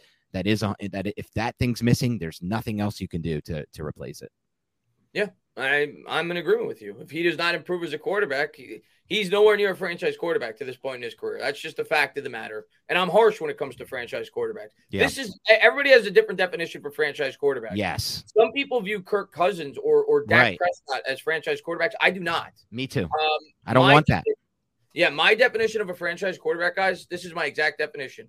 He needs to be a player that can eat up 15 to 20% of your cap and still compete to win Super Bowl. Yes. If And this is why I hate Chris when ev- you nailed it. I didn't mean to cut you off, but this is why Yeah. I hate when everyone says because when when you say that or when I say that because we have a very similar take on this, which is why I want to strive for that or nothing else. They always say, "Well, Eli Manning was then why was Eli Manning French quarterback?" I'm like, "Yes." You want to know why? Eli Manning's one of only four quarterbacks, by the way, in the history of the NFL that's won a Super Bowl eating up 10% of the cap or more, and he did it There twice. you go. I didn't know that stat. Now I'm going to use that often because I love that stat. Was that four? was that four quarterbacks? He said. Yeah, it was. Maybe Okay. it's changed. Maybe Stafford, but I, I don't Okay. think so. Stafford wasn't making a ton of money Right. last year. But I'll Uh, say this when people say the Eli Manning argument, I say, look, one thing Eli Manning had that a lot of these guys, Kirk Cousins, who's horrible in prime time, for example, don't have is he put he gave his bet his best play ever came in the playoffs. And we even heard Antrel Rolle talk about why that's ha- why that happened. And I don't remember exactly now. I don't want to misquote him, but Mhm. Eli Manning rose in the playoffs. He had 11 touchdowns, zero picks or one pick in that tw- in that second run that he had. And also in the Super Bowl, he played unbelievable as well in both games, especially the second Super Bowl where he had literally the greatest throw in Super Bowl history. The one to Manningham down the left sideline. An inch to the right, it's broken up. An inch to the left, it's broken up. An inch less velocity. It doesn't, it's not a completion. Everyone says the catch, it's the throw there. And so. I actually got it, by the way. I don't mean to cut you up. I just found Yeah, the list. I just think it's a very interesting topic, and I don't Yep. want to forget to bring it up. This is a list of quarterbacks, and you're going to notice, by the way, none of these quarterbacks have won a Super Bowl eating up 20% of the cap, which a lot of these Wow. quarterbacks do in today's day and age. But this is a list. 2009, Peyton Manning with the Indianapolis Colts ate up 18.8%. That's the highest total ever. Then you got Matt Ryan. He didn't win, though. He went Right. to a Super Bowl. he just went there. He didn't win. Uh, Peyton Manning in 2013 with Denver, he was kind of carried To, Actually, he didn't even win, right? He didn't. Uh, no, not in 2013. Nope. No. Law, this is just making. This is just making it. Yeah. Yeah. So I don't. Did Peyton win in 2009? I don't know if he did. No, Peyton uh, won in 2015 and yeah. in, in, 2009, I believe. Okay, I believe. so he yeah. won one with the Colts. Matt Ryan didn't win. Peyton Manning didn't win in 13. Tom Brady 2021, he won with the Bucks 12.61. Then you got Tom Brady in 2018, 12.42. Peyton Manning 12.21. He did win in 2015, more so carried by the defense. Then you got Eli 11.71, and you'll notice Eli on the bottom 10.75. So it's Brady, Eli, Peyton, and that's it. Yeah. In the history of the NFL, quarterbacks who have eaten up more than 10% of the salary cap that have won a Super Bowl, everybody that destroys Eli Manning, Brady, Eli, Peyton, yeah. that's it. And and that's why I don't I'm not gonna pay a quarterback that I don't think is an elite quarterback that kind of money. I don't view you as a franchise quarterback. I'd rather you, move on. Yeah, you should tweet that. You're, yeah, you should tweet, tweet, that. And it's 2006 where Peyton won. He actually lost in 2009. Okay. So just yeah. one time Peyton did it. Two times uh, Eli did it, and maybe three times Brady. Yeah, whatever. Brady always does it. Yeah, it doesn't yeah. matter. But still, I mean that that to me is a franchise quarterback. Why am I going to pay a guy 15 to 20 percent of my cap to be a pretty good team? Yep. When I could reset the rookie clock, most teams are going to win the Super Bowl when the quarterback's on the rookie salary based off what these quarterbacks make. So you got to be damn good for me to be willing to give you an extension. So that's just the way I look at it. Everybody yep. looks at it differently. Especially when you view some of these quarterbacks that have been coming out of college over the last half decade. Some of these yeah. aliens, Josh Allen, Patrick Mahomes, Justin, Justin Herbert. Herbert. Yeah. Crazy. It's just insane. You, that's those are the type. That's the level of talent you need to invest in a second contract. That's going to eat up ten percent of your cap. Yeah, even more with what these guys are making. Yeah. Let's let's get to uh, Tom. He says, "Can Tibbs be as impactful as Parsons year one?" I'll start, then I'll let you guys. No, uh, I'm not going to expect that year one. I'm not going to put those kind of expectations on him. I think he'd be good. I think he'd be really good. I'm a big fan of Kayvon Thibodeaux, but I mean, no, Micah Parsons. I, did he win Defensive Player of the Year last year? If he didn't, he was certainly in the final running of it. I'm not going to expect that from a rookie year one with Kayvon Thibodeaux.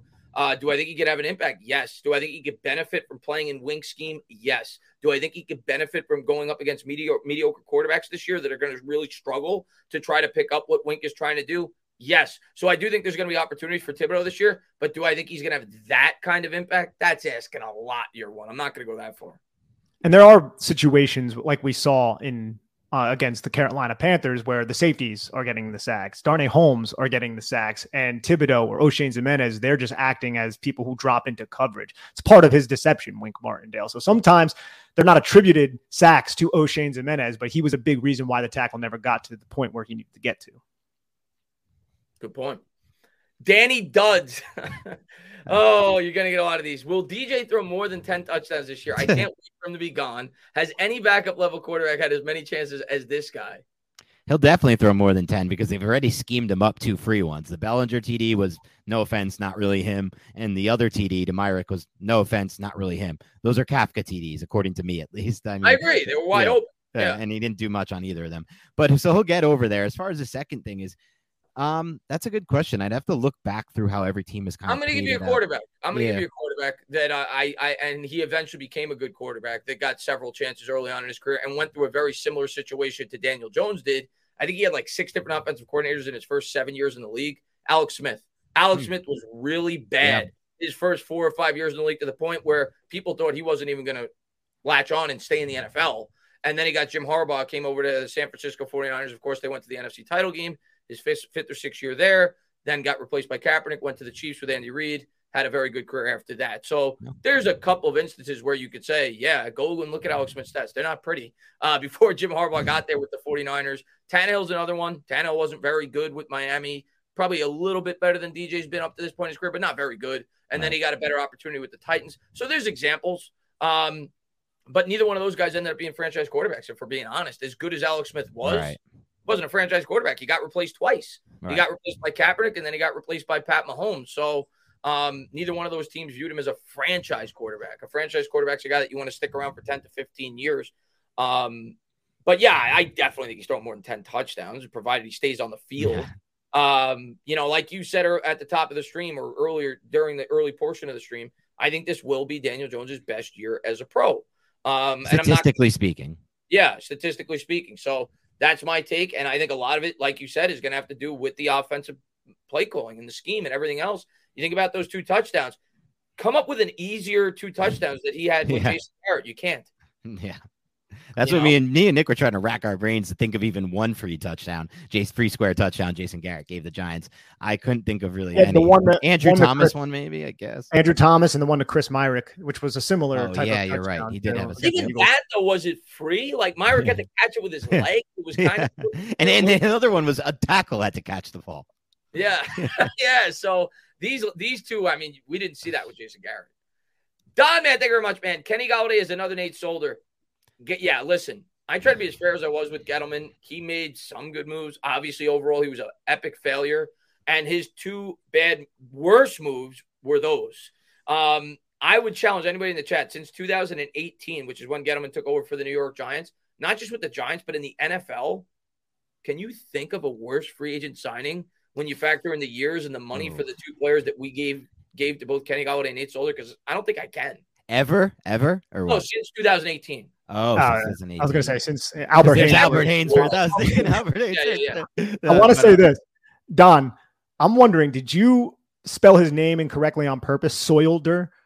Because that would be a low key, such a such a good little subtle shot if you did that on purpose. And I want to give you props, Don. You know what? that- If he didn't, he should say that he did. Because Yes. you're absolutely Oh, right. absolutely. Yeah. Full on do that. I will say this though, and I've said this on Big Blue Banter, and I think it is true.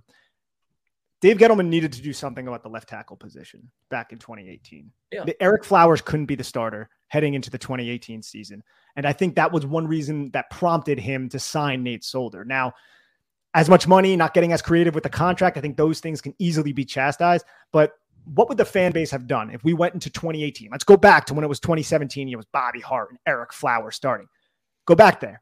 If they went in and they didn't do anything in free agency when they had an opportunity to, we would have rioted. You know, Listen, so like At that's the end one of the thing I want to day, be fair. You're absolutely right. We could all play Monday morning GM. When they signed Solder, I was happy. And most people were because it was such an immediate need.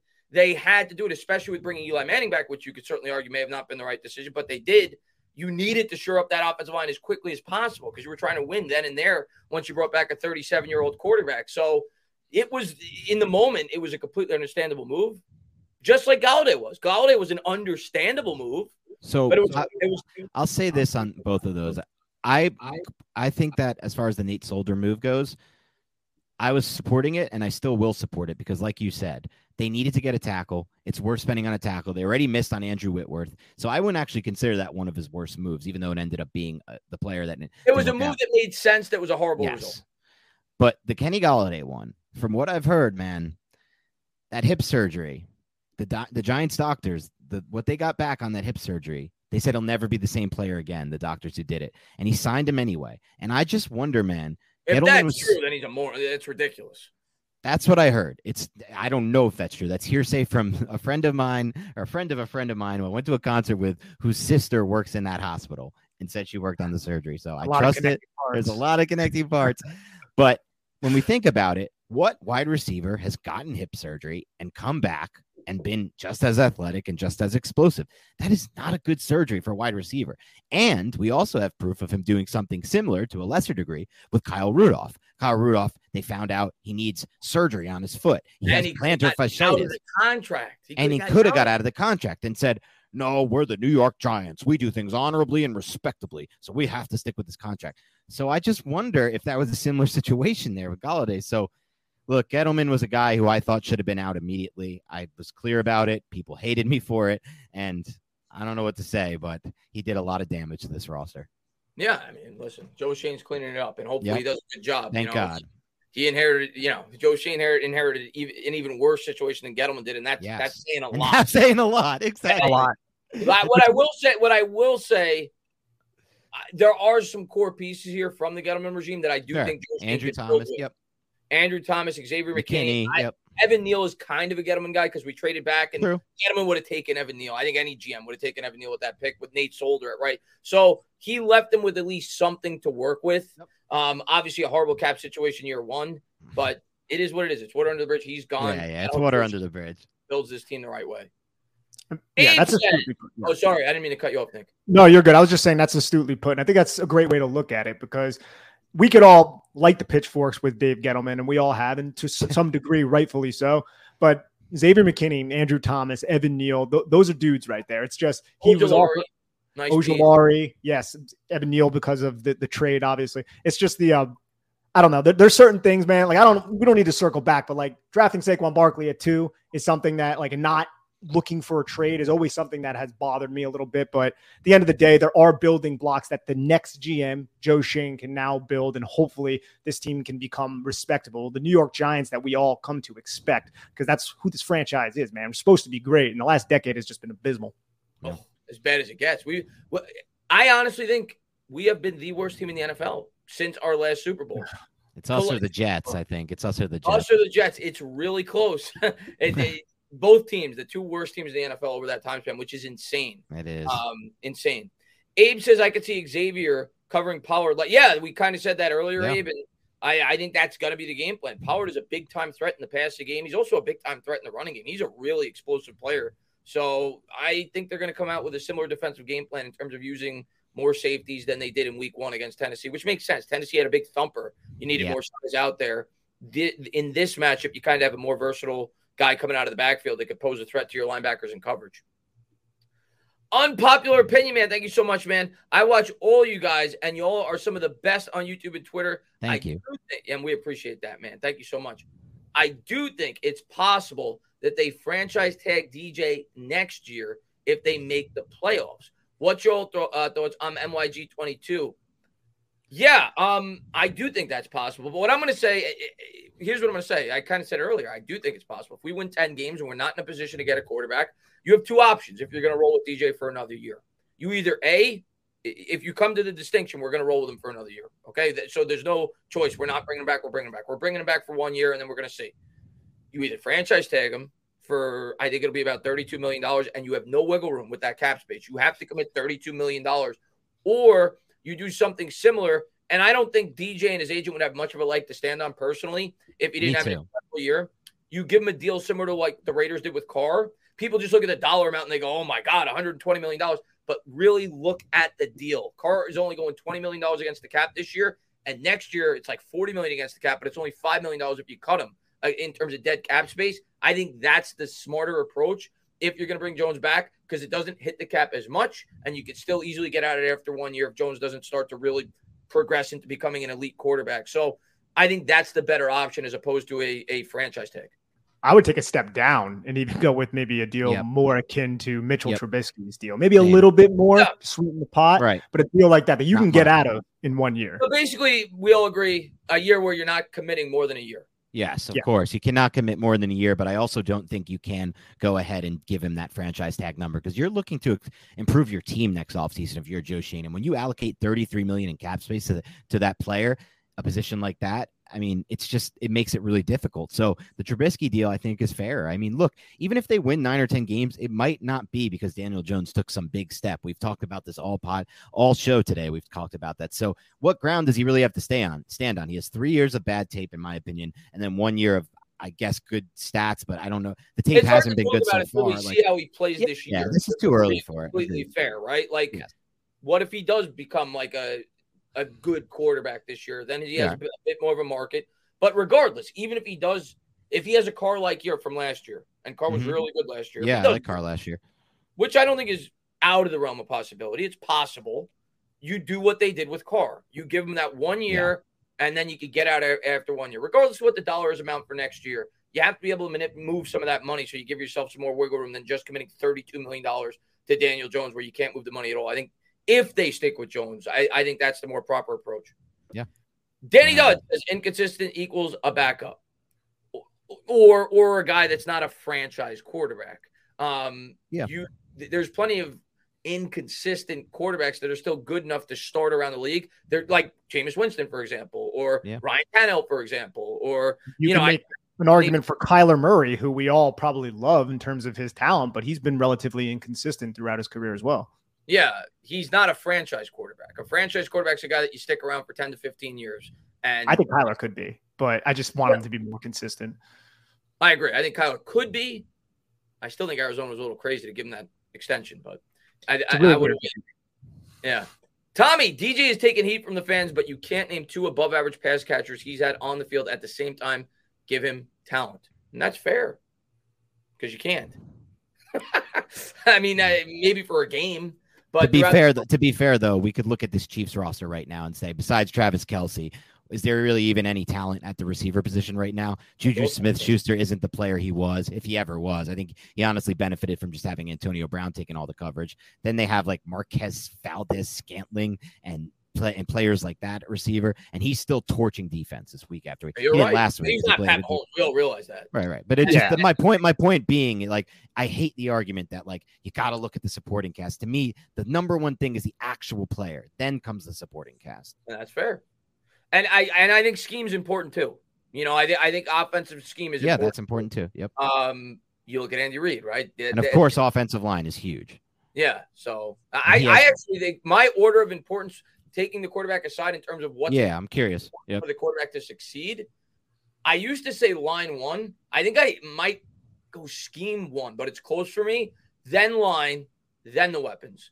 Because if you have a great quarterback like Eli Manning, Eli Manning, what did Steve Smith become after he left the New York Giants? What did well, you know, J- Jake Ballard become? Kevin Boss become? What Yeah. did they become after they left the New York Giants? A great quarterback could elevate the talent at the wide receiver position. What was Victor Cruz before Eli Manning? Not that What discount was Manningham when he went to the 49ers, Manningham after he right? left the Yeah. New York Giants, right? So um, I think it's I, I'd say scheme and line are about even. Like they're both massively important for a quarterback success. And then the weapons for me, because if you're a great offensive play caller and you have a good enough offensive line to give these time these guys time to get open, and you have a guy that knows how to scheme these guys open, you could have satisfactory weapons and they could look a lot better in a really good scheme when you're able to hold up blocks and you have a very good quarterback. Yeah, I'm like I like to take. Uh, Big Daddy says DJ star uh staring wide rec- starting wide receivers are Sills and James. Enough said. They're not. Yeah, good. he's right. I mean, look, I've said, like I said in my tweet today, wide receivers are a big issue right now for the Giants.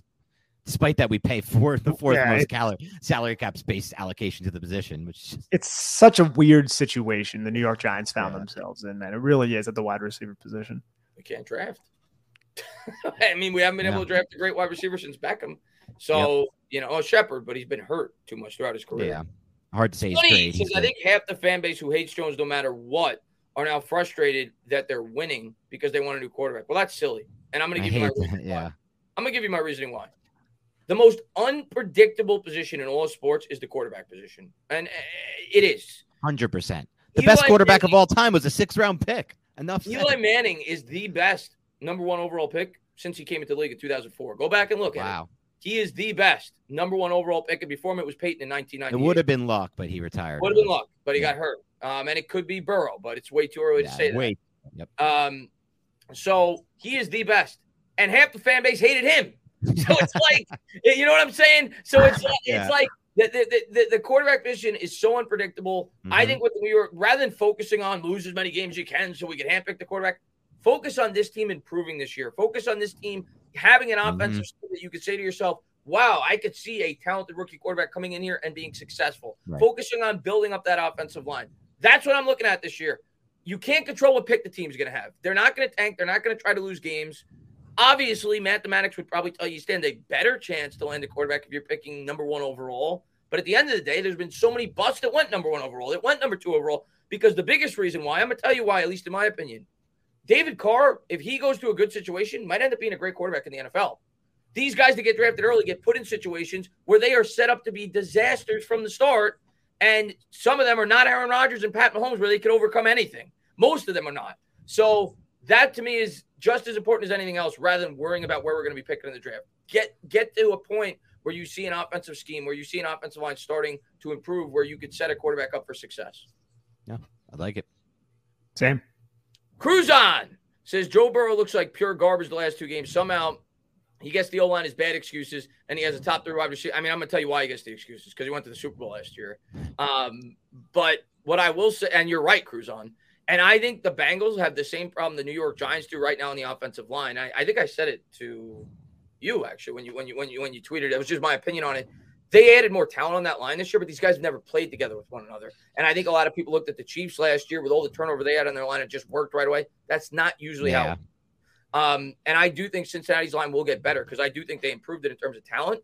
But these guys have to play together with one another. I think it's the same story with the Giants. Not that we added a ton of talent outside of the right tackle. The interior is still bad.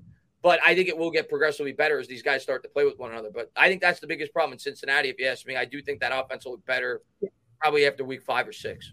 It's that, and I've watched some of the Cincinnati Dallas game. It's because Dallas is taking away their ability to win downfield. Yeah, that's a case. Defenses have adjusted just like they did against the Kansas City Chiefs. It's okay, we're going to align two high. Good luck. Okay, we're going to cloud cover Ja'Marr Chase. Have fun trying to beat us with that explosive play. Now it's on Cincinnati to adjust, help Joe Burrow out. And Joe Burrow also sack. He takes a lot of sacks, and some of them are on him. I know the offensive line has not played. I saw a stat today. Now that you mention that, I think he's like the second worst quarterback so far, two weeks through the season. Uh, I forgot. I might have even seen it from one of you guys. I don't remember in terms of taking sacks, this, like sacks that are on the quarterback. Yeah, he's the second worst in the National Football. And that's been an issue for him for his whole career. He holds on to the football. He's always looking yeah. for the home run, which there's a lot of merit to that. But there does come a time where you have to be a little bit more conservative, especially when you're not generating those explosive plays like they're not. I think they gotta, and I don't like doing this, but you have to keep the defense honest. You have to use Joe Mixon, who is a top what seven back in the NFL. Mm-hmm. Maybe you use him on the rushing attack, get those defenses out of two high looks, or just keep rattling off six to seven yard runs and then eventually, as the defense adjusts, you can adjust and you'll find those explosive plays. I think they'll come out of it, but it's it's been a rough two games for them. Do you guys think Burrow? And I know we, we talk Giants here, but it just got me on the topic of conversation. Do you think we overhype Burrow a little too much after after the playoff run last year, or do you or do you or do you think this is just a, a little bump in the road? Not that I still think he's very good, but people are starting to elevate him to right. like the Mahomes her yeah. conversation and Josh. I don't Allen. think he's at that level. So if that's the level that he was getting elevated to, then yes, I think he was a little a little bit overhyped. What yeah. I will say though is he's and I know we we knocked him a little bit for the sacks. He got sacked what nine times against Tennessee, and he kept getting up and he kept yeah. making big plays. Yeah. So he has that. That was that like Eli Manning, San Francisco 49ers, yes, 2011 yes, playoff game. Ask yep. watching that. For sure. I'll say that. Katriek says, My man, what's going on, Katriek, man? Thanks for popping in. We're going to be here for a couple more minutes. Just going to catch up with these. Hopefully, you guys are enjoys enjoying Thursday Night Football. That's a great one. And Clock says, DJ or someone, four years till Arch. How are we going to get Arch, my man? How the hell are we supposed to get Arch? He's going to be the first pick. What do we just have that pick that year? No I, I mean, who knows? But hopefully, he might not. not be the first pick. I Hold Eli, hold out. Say you're playing for New York, no one else. yeah, exactly. That's our best shot. Um, yeah. he, he does look good though from from at least some of the clips I've seen. It is high school football, but he does look good. Real good. Rico says KT will be better than Parsons once fully healthy. I mean, I pray you're right. That means we yeah. hopefully you're right, dude. like, Rico too so. hot is his name, and that's a pretty hot take, my friend. That's a hot that's take. a very hot take, and I pray you're right because yeah. right now you can make an argument. My God, if we get a better than Parsons, we're we're cooking with gas. Parsons, what one of the top three edge rushers in football right now? Some people would, some people watch the tape would tell you he might be the best player right now. Yeah, defensive so player in football. Like I mean, I, inter, I, mean, it would be him. It would be Watt, who of course went down with the injury. You got uh, yeah, uh, Donald with the Rams. Um, right. You know, but he's just edges. I'm talking about just the edge guys. Yeah, just the edge guys. Yeah, yeah. I would say him or Watt would probably be the yeah. the, the top guy. So he's he's damn good. I got to tip my cap to him. Yeah. Don says I did it on purpose. He was oh, he's talking about the shoulder thing. Love it, Don. Love it. You nice, called Don. it. You called it, Nick. well I don't want to tell the truth, but I'm going to give him credit. I'll give it credit. Definitely, yeah. Brett says Feliciano got benched in Buffalo and their offense took off. Glowinski doesn't anchor well when bull rushed. In the offseason, we definitely have to address the interior. Uh, yeah, listen, yeah. And I'll, I'll, let them speak on this as well. Feliciano, to me, the main reason why he came here was because he was familiar with what Bobby Johnson wanted to do. He played for him in Buffalo. They looked at it like they needed a stopgap center for a year that wasn't going to be completely lost in what they were looking to do. But he's a stopgap. He's similar to like what, you know, when we used to, you know, have Remmers for a year on the right mm. side. And like it was a guy that you knew was only going to be here for a year. Jamon Brown for that one year at the guard spot. He's going to be here for a year. We're going to replace him. And I think the Giants will look to make that more of a long term answer next year. Glowinski, he's eh, he's okay. But again, another he's good in the run game at least. Yeah, he is good in the run game. Um, again, really... a guy that I don't see being here for more than another year after this year, probably. Um, they're going to look for their long term answers in the draft. Maybe Ezeudu develops. Who knows? he will. I hope so. Also, have McK- yeah, McKethan for a long term thing. Yeah, Who knows how he can come back from the ACL? Nick I just like the focus on the offensive line that Joe Schoen paid. Right. I mean, drafting Neal, Ezeudu, and McKethan, just poor assets, and then see who hits. And if they don't work, rotate them like they've been doing with uh, Bredeson and Ezeudu. Yep. Just got to keep going after it, man. They got to keep attacking that offensive line in the draft. Gabriel, what's going on? Is Golladay the problem, or is Jones not capable of placing the ball to a contested receiver? Golladay was known for making contested catches. I'll let you guys speak on that. It's a great question. Yeah, go ahead, Nick.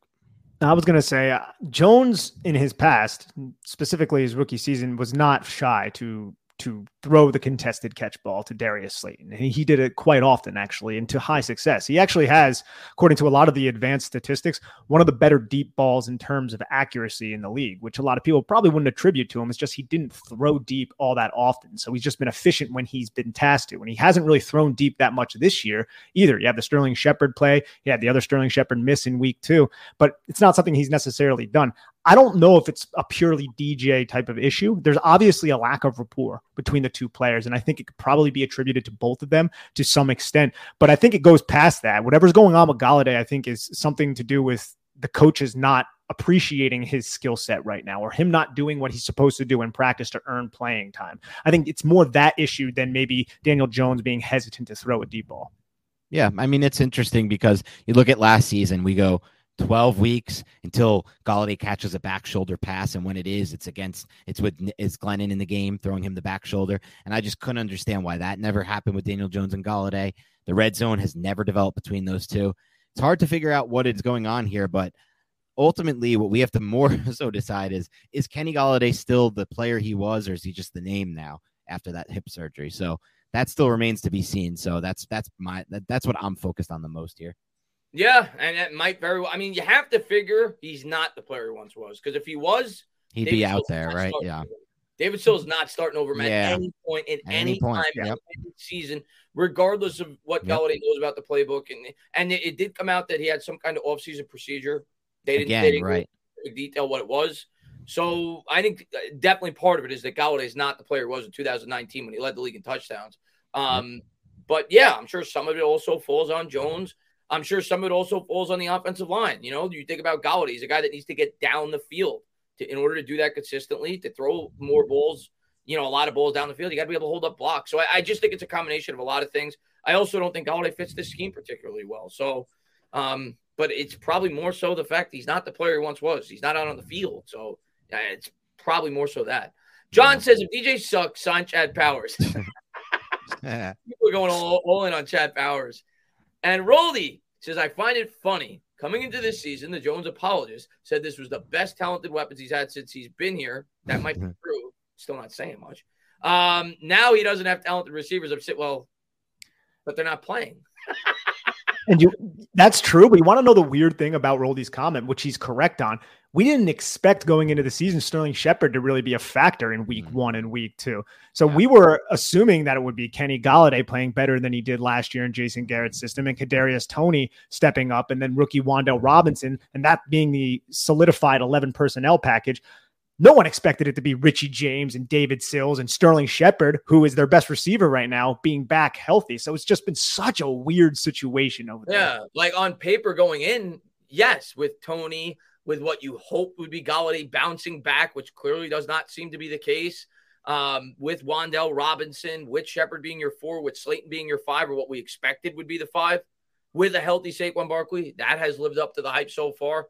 Yes, on paper, but right now his receivers are Sills, eh, Richie James, you know, guys that couldn't even stick with their old rosters. So let's see him get those guys out on the field and hopefully playing at a high level. But and the other um, crazy part too, Chris, is Darius Slayton is is here. And he ran a couple routes, but like he's not even being used. It's it's just a weird situation in general.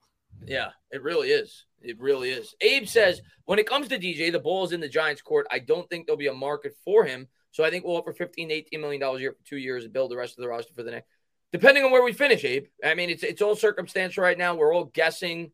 If the Giants win 10 games, yeah, that's probably the most logical thing to predict. If they win six, maybe not. You know, then maybe you're looking at a quarterback in the draft. So we'll wait till the year's over. We'll see where this team finishes and what Jones looks like. But yeah, I, I agree with you. I don't think there's going to be teams knocking down Daniel Jones's door. Even if Jones is pretty good this year, the way the NFL works is it's hard for these guys to find jobs when they're pretty good. Eventually they latch on, but Jimmy Garoppolo, I mean, uh, Jameis Winston, it took time. Teddy Bridgewater took time for him to find a job. They had to be backups. So even if you're pretty good, teams generally speaking, if you don't fall inside that top 15, if you're like 17 to 25 and you hit the open market, they'd rather just draft a quarterback.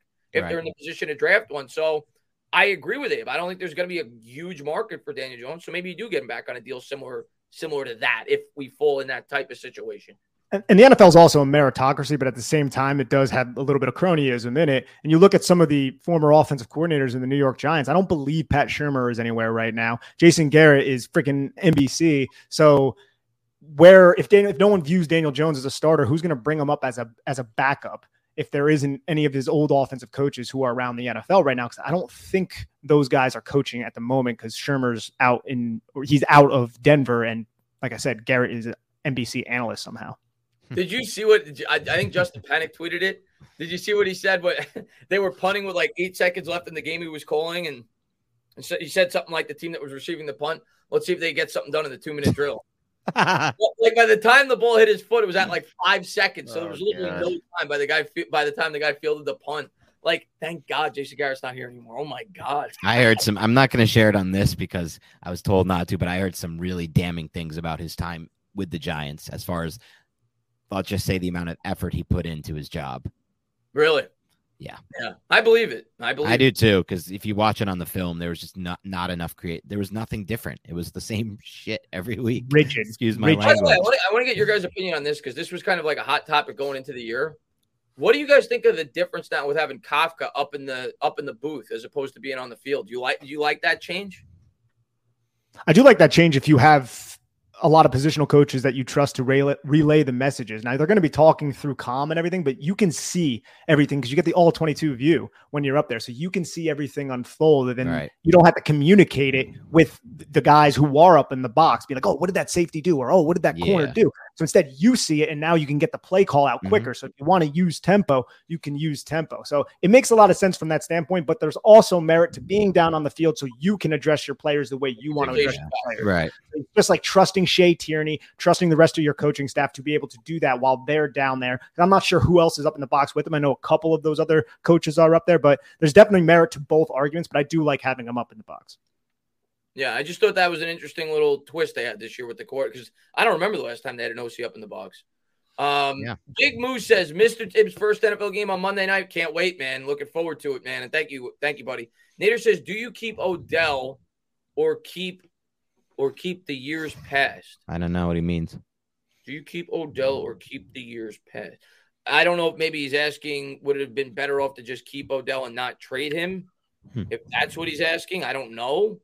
Um, my answer to you, I don't think it would have made a world of difference one way or the other in terms Yeah. of football games personally, because Odell would have been eating up a lot of cap and we weren't a good football team. I mean, Jones still was the quarterback, the offensive line was still bad, Yeah. the defense was still bad. Uh, the first year where we traded him, it was, you know, so I don't think it would have made much of a difference. Uh, maybe we win an extra game and we sell more jerseys because Odell was a popular player, but I don't think we would have been a much better football team. That's not because of Odell; it's because the team was really bad.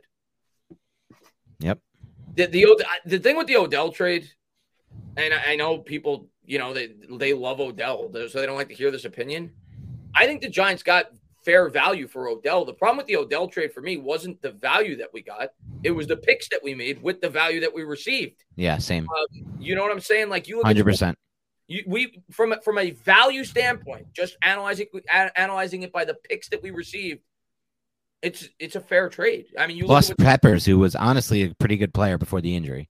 yeah, you look at like Diggs. I don't think they got that as much as we got Right. Odell. I could be wrong on that. Uh, DeAndre Hopkins, Antonio Brown, we got fair value. We just didn't hit on the picks. Yeah. you know. How dare up- you disparage David Johnson, who was involved in that trade?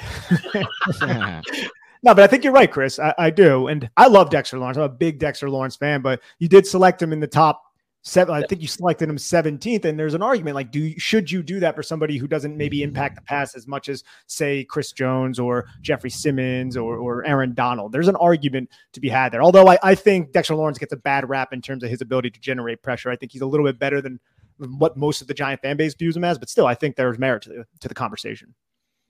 Yeah, if we hit it, if we hit it, like if we took AJ Brown, no, I'm trying to think. Uh, DK Metcalf, I think, was in that draft. If we would have taken him with the 17th pick, people would have been like, "Yeah, you, you had, yeah, that was a good Right, trade. right. You got DK Metcalf. You were able to still. As Ximines didn't turn out to much to be much, but Peppers. But now he now he's he's making a, he's making a late push to be something. Oshane. yeah, yeah, he is. He's he's definitely produced this year. Jonathan says, I don't know if you guys already talked about this or not, but what do you think about the Giants possibly going after? We did not uh, going after Lamar Jackson in the offseason. I'll start, then I'll let you guys give your opinion on this. It to me, it's fantasy land. It's not going to happen. Uh, the way I look at the yes. Lamar Jackson situation is Baltimore's holding out, probably due to the fact that one, Lamar Jackson's contract demand seemed to be outrageous. He mm-hmm. like he wants them to match the guaranteed money that Deshaun Watson got, which is that's probably not going to happen. Um, but in the end, I think they'll come to a common agreement, is provided that Lamar Jackson stays healthy this year. And Lamar, to be honest with you, would be silly to leave the Baltimore Ravens. He's at Baltimore. They literally have structured that entire team to fit his skill set. It's a scheme that they built around Lamar Jackson. They have a great offensive play caller for his skill set. They have a really good offensive line. The pieces are there for him to be as successful as he possibly can. And if he stays healthy this year, the Ravens ain't letting him walk. And if he doesn't stay healthy, well, you probably don't want to sign him if you're the Giants. So I just don't see it happening. Dan and I talked about this on the mailbag that's going to be dropping here in the coming days, and I'm open to to entertaining it. Yeah. But I think money wise, it's going to come down to something that, that that might be a little bit out of the price range of what the Giants want to allocate to him. But I will say this: Holy crap, would it be exciting to have to get to watch Lamar oh, Jackson, New York Team quarterback? If if he became available for the right deal, yeah. I just don't see it happening. I think it's fantasy land. It is fantasy land. Quarterbacks like this never hit the market, even if there's rumors they might. We can't think of any examples because they're not at his age. not at his age, right? Yeah, yeah. At his age, like Drew Brees is the only example, but he was coming off a major so- shoulder injury, so it's not. And they the drafted Rivers to replace him. Right. So yeah, it's fantasy land. It's I just don't see it happening. Levon says, "What's going on with Wan'Dale? He's hurt. He's just been back. What's the uh, injury again with Wan'Dale? It's uh, knee but nobody knows. He gave day to day. Danny Daboll's going to be a day to day kind of coach, and so we're not going to get too much on these injuries. Yeah, so we'll see Levon, but he's not playing this week, and probably not going to play the next week either. They're probably going to be mm-hmm. cautious with him. Big time Louis says Raiders fan. How does Big Blue feel about talking about you guys? Feel about Kadarius Toney? Darius Toney, yeah, we talked about him a little bit before. I wish he could find his way onto the football field. I wish he could be a little bit more dependable in terms of not getting injured, which isn't necessarily his fault, but we know that this coaching staff really puts a high precedent on players who can be on the football field. And um, I want to see him used more, but I don't think it's Brian Daboll neglecting him to him not I, th- I, don't think it's Brian Daboll's fault that he's not finding the football field. I think there are other reasons why Kadarius Toney is not finding the football field. I'm not blaming the coaches. I think maybe he has to have a more comprehensive understanding of, of the offense because he missed so much time in training camp and things like that. I'm kind of speculating here. We mentioned it a little bit at the top of the broadcast, but that's kind of where I'm coming from with Kadarius Toney.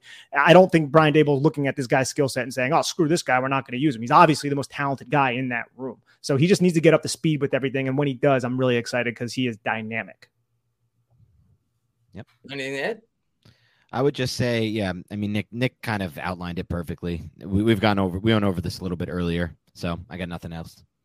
Yeah, I mean, I, I the the only, the main question I have with Toney is just his injuries. That yep. he, you know that and and the playbook thing I think is a real legitimate concern though now. Yes, for yeah. sure. Um, but his injuries. I mean, he had an injury history while at college, and he's been yep. banged up since he's been in the pros. So, but in terms of his physical ability, I'm not going to say he's Odell because people were saying that after the Cowboys game last year, like he had that kind of potential. I'm not mm. saying I'm not going to go that far, but he could be a very good wide receiver in the NFL, especially in a scheme like we have. I think he fits the, fits what they're looking to do very well. Yes. Um, so yeah, I think outside of Barkley, he's he's our best playmaker in this offense. I don't even think that's a debate. So it's just a matter of getting him on the field, like you said, him knowing the playbook, knowing where to be, you know, know, knowing how they want to utilize him in the offense, but in terms of his raw physical ability, yeah, he could be a very good wide receiver in the NFL. And uh, last one here. John says, Would you guys call the Bears to see if they would be willing to give up Roquan Smith for Golladay and a pick since they will lose Smith for nothing next year? It's not happening. It's no, not they... happening, but also, like, I don't know if I would want to. Assign, if you trade for Roquan, you have to re sign him, right? So that's yeah. what he's looking for. I don't know if I'm I'm going down that path. Yeah, yeah I'm right why would the Bears want Kenny Golladay? That's the key. Thing. That's why this isn't happening. Nobody's yeah. trading for Kenny Golladay. Yeah, with what Golladay makes, I mean, I know that they no one is trading for Kenny Golladay. We yeah. got a question on our mailbag today that I think you'll just find appreciate because which was like, should the Giants pull a Houston Texans and trade a third round pick and Golladay to a team that will be willing to take on the full contract just to get the just to get it off the cap? No, you wait. No, I wouldn't do that, but like, it was a funny question. Yeah, yeah, because we're that desperate. But no, you wait a year um, and you cut him. And if he becomes like a locker room distraction, if he doesn't yeah, like, that's the issue. You're right. Put him on the practice squad. Like that's it. Like um, that's what I would do. If if if he doesn't like what we're doing in this offense, he's going to be a distraction. You can't trade him. You can't cut him because it's going to cost you more money to cut him. Put him on the practice squad if it, if it comes to that. But um, no, I'm not giving up draft capital just to get rid of him when I could cut him next year. Yeah, you know that'd be silly in my opinion. But guys, uh, first off, anybody that's not checked out Big Blue Banter, this is going to be on their podcast at some point this week. They have a great podcast. They do a great job over there. They do great film breakdowns as well. Follow them on Twitter. Follow their podcast. Hopefully, we get to do this again soon, guys. I had a great time talking with you guys. Thank you to everybody in the chat for everything that you do. You guys are the best. You guys always blow up the streams, always have so much fun. This was kind of an impromptu stream today. I wasn't expecting to do it. Uh, they reached out to me. I said, "Yeah, hell yeah, I want to work with these guys." Um, so was excited to pop on with you guys, and uh, yeah, thank you guys so much for coming on, man, and, and close it out. Yeah, I had a great time. This was even better than I expected. I knew it was going to be a lot of fun when we finally did this, but man, this was even better. Like, look, we went almost two hours, and it felt it felt like it was. I, I looked at it. I, I, looked at. it. I was like, at one point, it was like an hour and a half. I feel. I was like, I felt. I feel like we've been live for like forty minutes. yeah, I know. and that's that's the sign of a good show right there. One thing I would say to close out is because we'll be putting this on our podcast feed as well. Tell everyone where they can find your work. Oh, absolutely. Yeah, you can find me at the Entertainah talking sports. Don't ask me why I came up with the name. I was just stupid like and just it. was trying to start a YouTube channel, was trying to put a New York flair on it. Um, talk Giants, talk almost all Giants, but sprinkle in a little Mets and Knicks. I'm a Mets fan. I fell I fell in my head as a child. Me too. Um, but uh, yeah, really excited for playoff baseball. See how the Mets do. But wait. yeah, check me out on uh, Entertainah Talking Sports. And uh, yeah, thank you guys so much for having and me. And that's how you can find him on YouTube, by the way. Entertain. Just type that into the search bar and you'll see it. Yeah, and on Twitter, same thing. It's great time, man. Thank you for having us. Uh, everybody, if you guys want some X's and O's breakdowns, stuff like that, diving into the All 22, Dan and I, it's the Big Blue Banter podcast, wherever you guys get podcasts. You could also check us out on Twitter. I am at Nick Falato. That is F A L A T O. Dan, give you a handle. Dan Schneier, NFL. That's D A N S E H N E I E R, no D, NFL. So many vowels. so many. Way too That's many. my vowels. dad, by the way. He says, "I love your guest." Oh, what's up, Rosario? What's up, how you Pop? doing? My fellow Sicilian. How That you is doing, That is a man? very Italian name. I love it. So he's a fan, so he'll check out your podcast too. But Awesome. yeah, definitely check him out. And yeah, we'll do this again soon. I had so much fun. Uh, Yeah, this was amazing. you guys. But Yeah. guys, the listeners, have a great rest of your day. Three and zero, live baby. Let's do it. Let's find a way. Three and zero. Let's find a way. Oh yeah, real quick before we close out, Yeah, yeah. Give me a score prediction this week. Okay, so we already did this, so I can tee it right up. I'm predicting the Giants. I can't believe I'm doing this, but I'm predicting the Giants win again. We're actually going to be three and zero, and I'm saying 20 to 19 on a last drive field goal from Graham Gano. So we're down 19-17, and he kicks the game winner. Yes. Okay. I like it. Go ahead. And I'm going to go an ugly, sloppy 19 to 17 win for the Giants. That's about where I have it. Um, Okay. Now, what I am going to say on my prediction video, which I'll probably have out tomorrow, we'll see if I have enough time. I don't know if I will because I'm going on live with Patricia Traina, but if I don't, I'll have it out on Saturday. But in my prediction video, I'm going to pick against the Giants because I'm very superstitious. I picked against the Giants the first I like that. I love that. I'm going to continue to do that. But if I'm honestly picking this game and not trying to be like a jinx, I do think the Giants are going to win this game um, because of a lot of things we talked about throughout the stream. Yep. Cooper Rush, now you have a game's worth of film uh, of him in this offense. I think Wink Martindale is going to take advantage of that. They have a rookie at the tack. They, they, they, they're completely messed up on their offensive line. I think Wink's going to take advantage of that. I do think we create some turnovers. I think Jones does kind of what he's done the first two weeks. He Yeah. takes care of the football. He makes some plays when they need to be made. They establish the ground game with Barkley. It is a sloppy win, kind of like what you guys were hinting at. See a similar score to last week, like a 1916, 2017, 2016 type game. High teens, low 20s. They win by about a field goal, like we've done the first couple of weeks. So that that's what I see. I do think the Giants get out of there 3 0. And then we look at Wow. Justin Fields and the Bears, and we say, oh my God, we are probably going to start 4 we have a shot at four and zero. Can you believe No. this? So we'll see, but uh, I'm really looking forward to this week, and, and hopefully we get the win real quick. Clock says hire, get one. He'll get one year. He can he can deal for May. Oh, I wish I knew what you meant. Some of these, we need, we need to translate. Oh, he might be. He might be referring maybe to Jackson, 100 million for two years. Okay, maybe. Um, if, if that's what he's talking about, I don't know. I honestly don't think so. I honestly think he's staying with the Ravens if he stays healthy. But that'll be a topic of conversation for the offseason. But again, thank you guys for coming on. Thank you to everybody for listening. You guys are the best, and we'll talk soon. Have a good have a good night, everybody. And we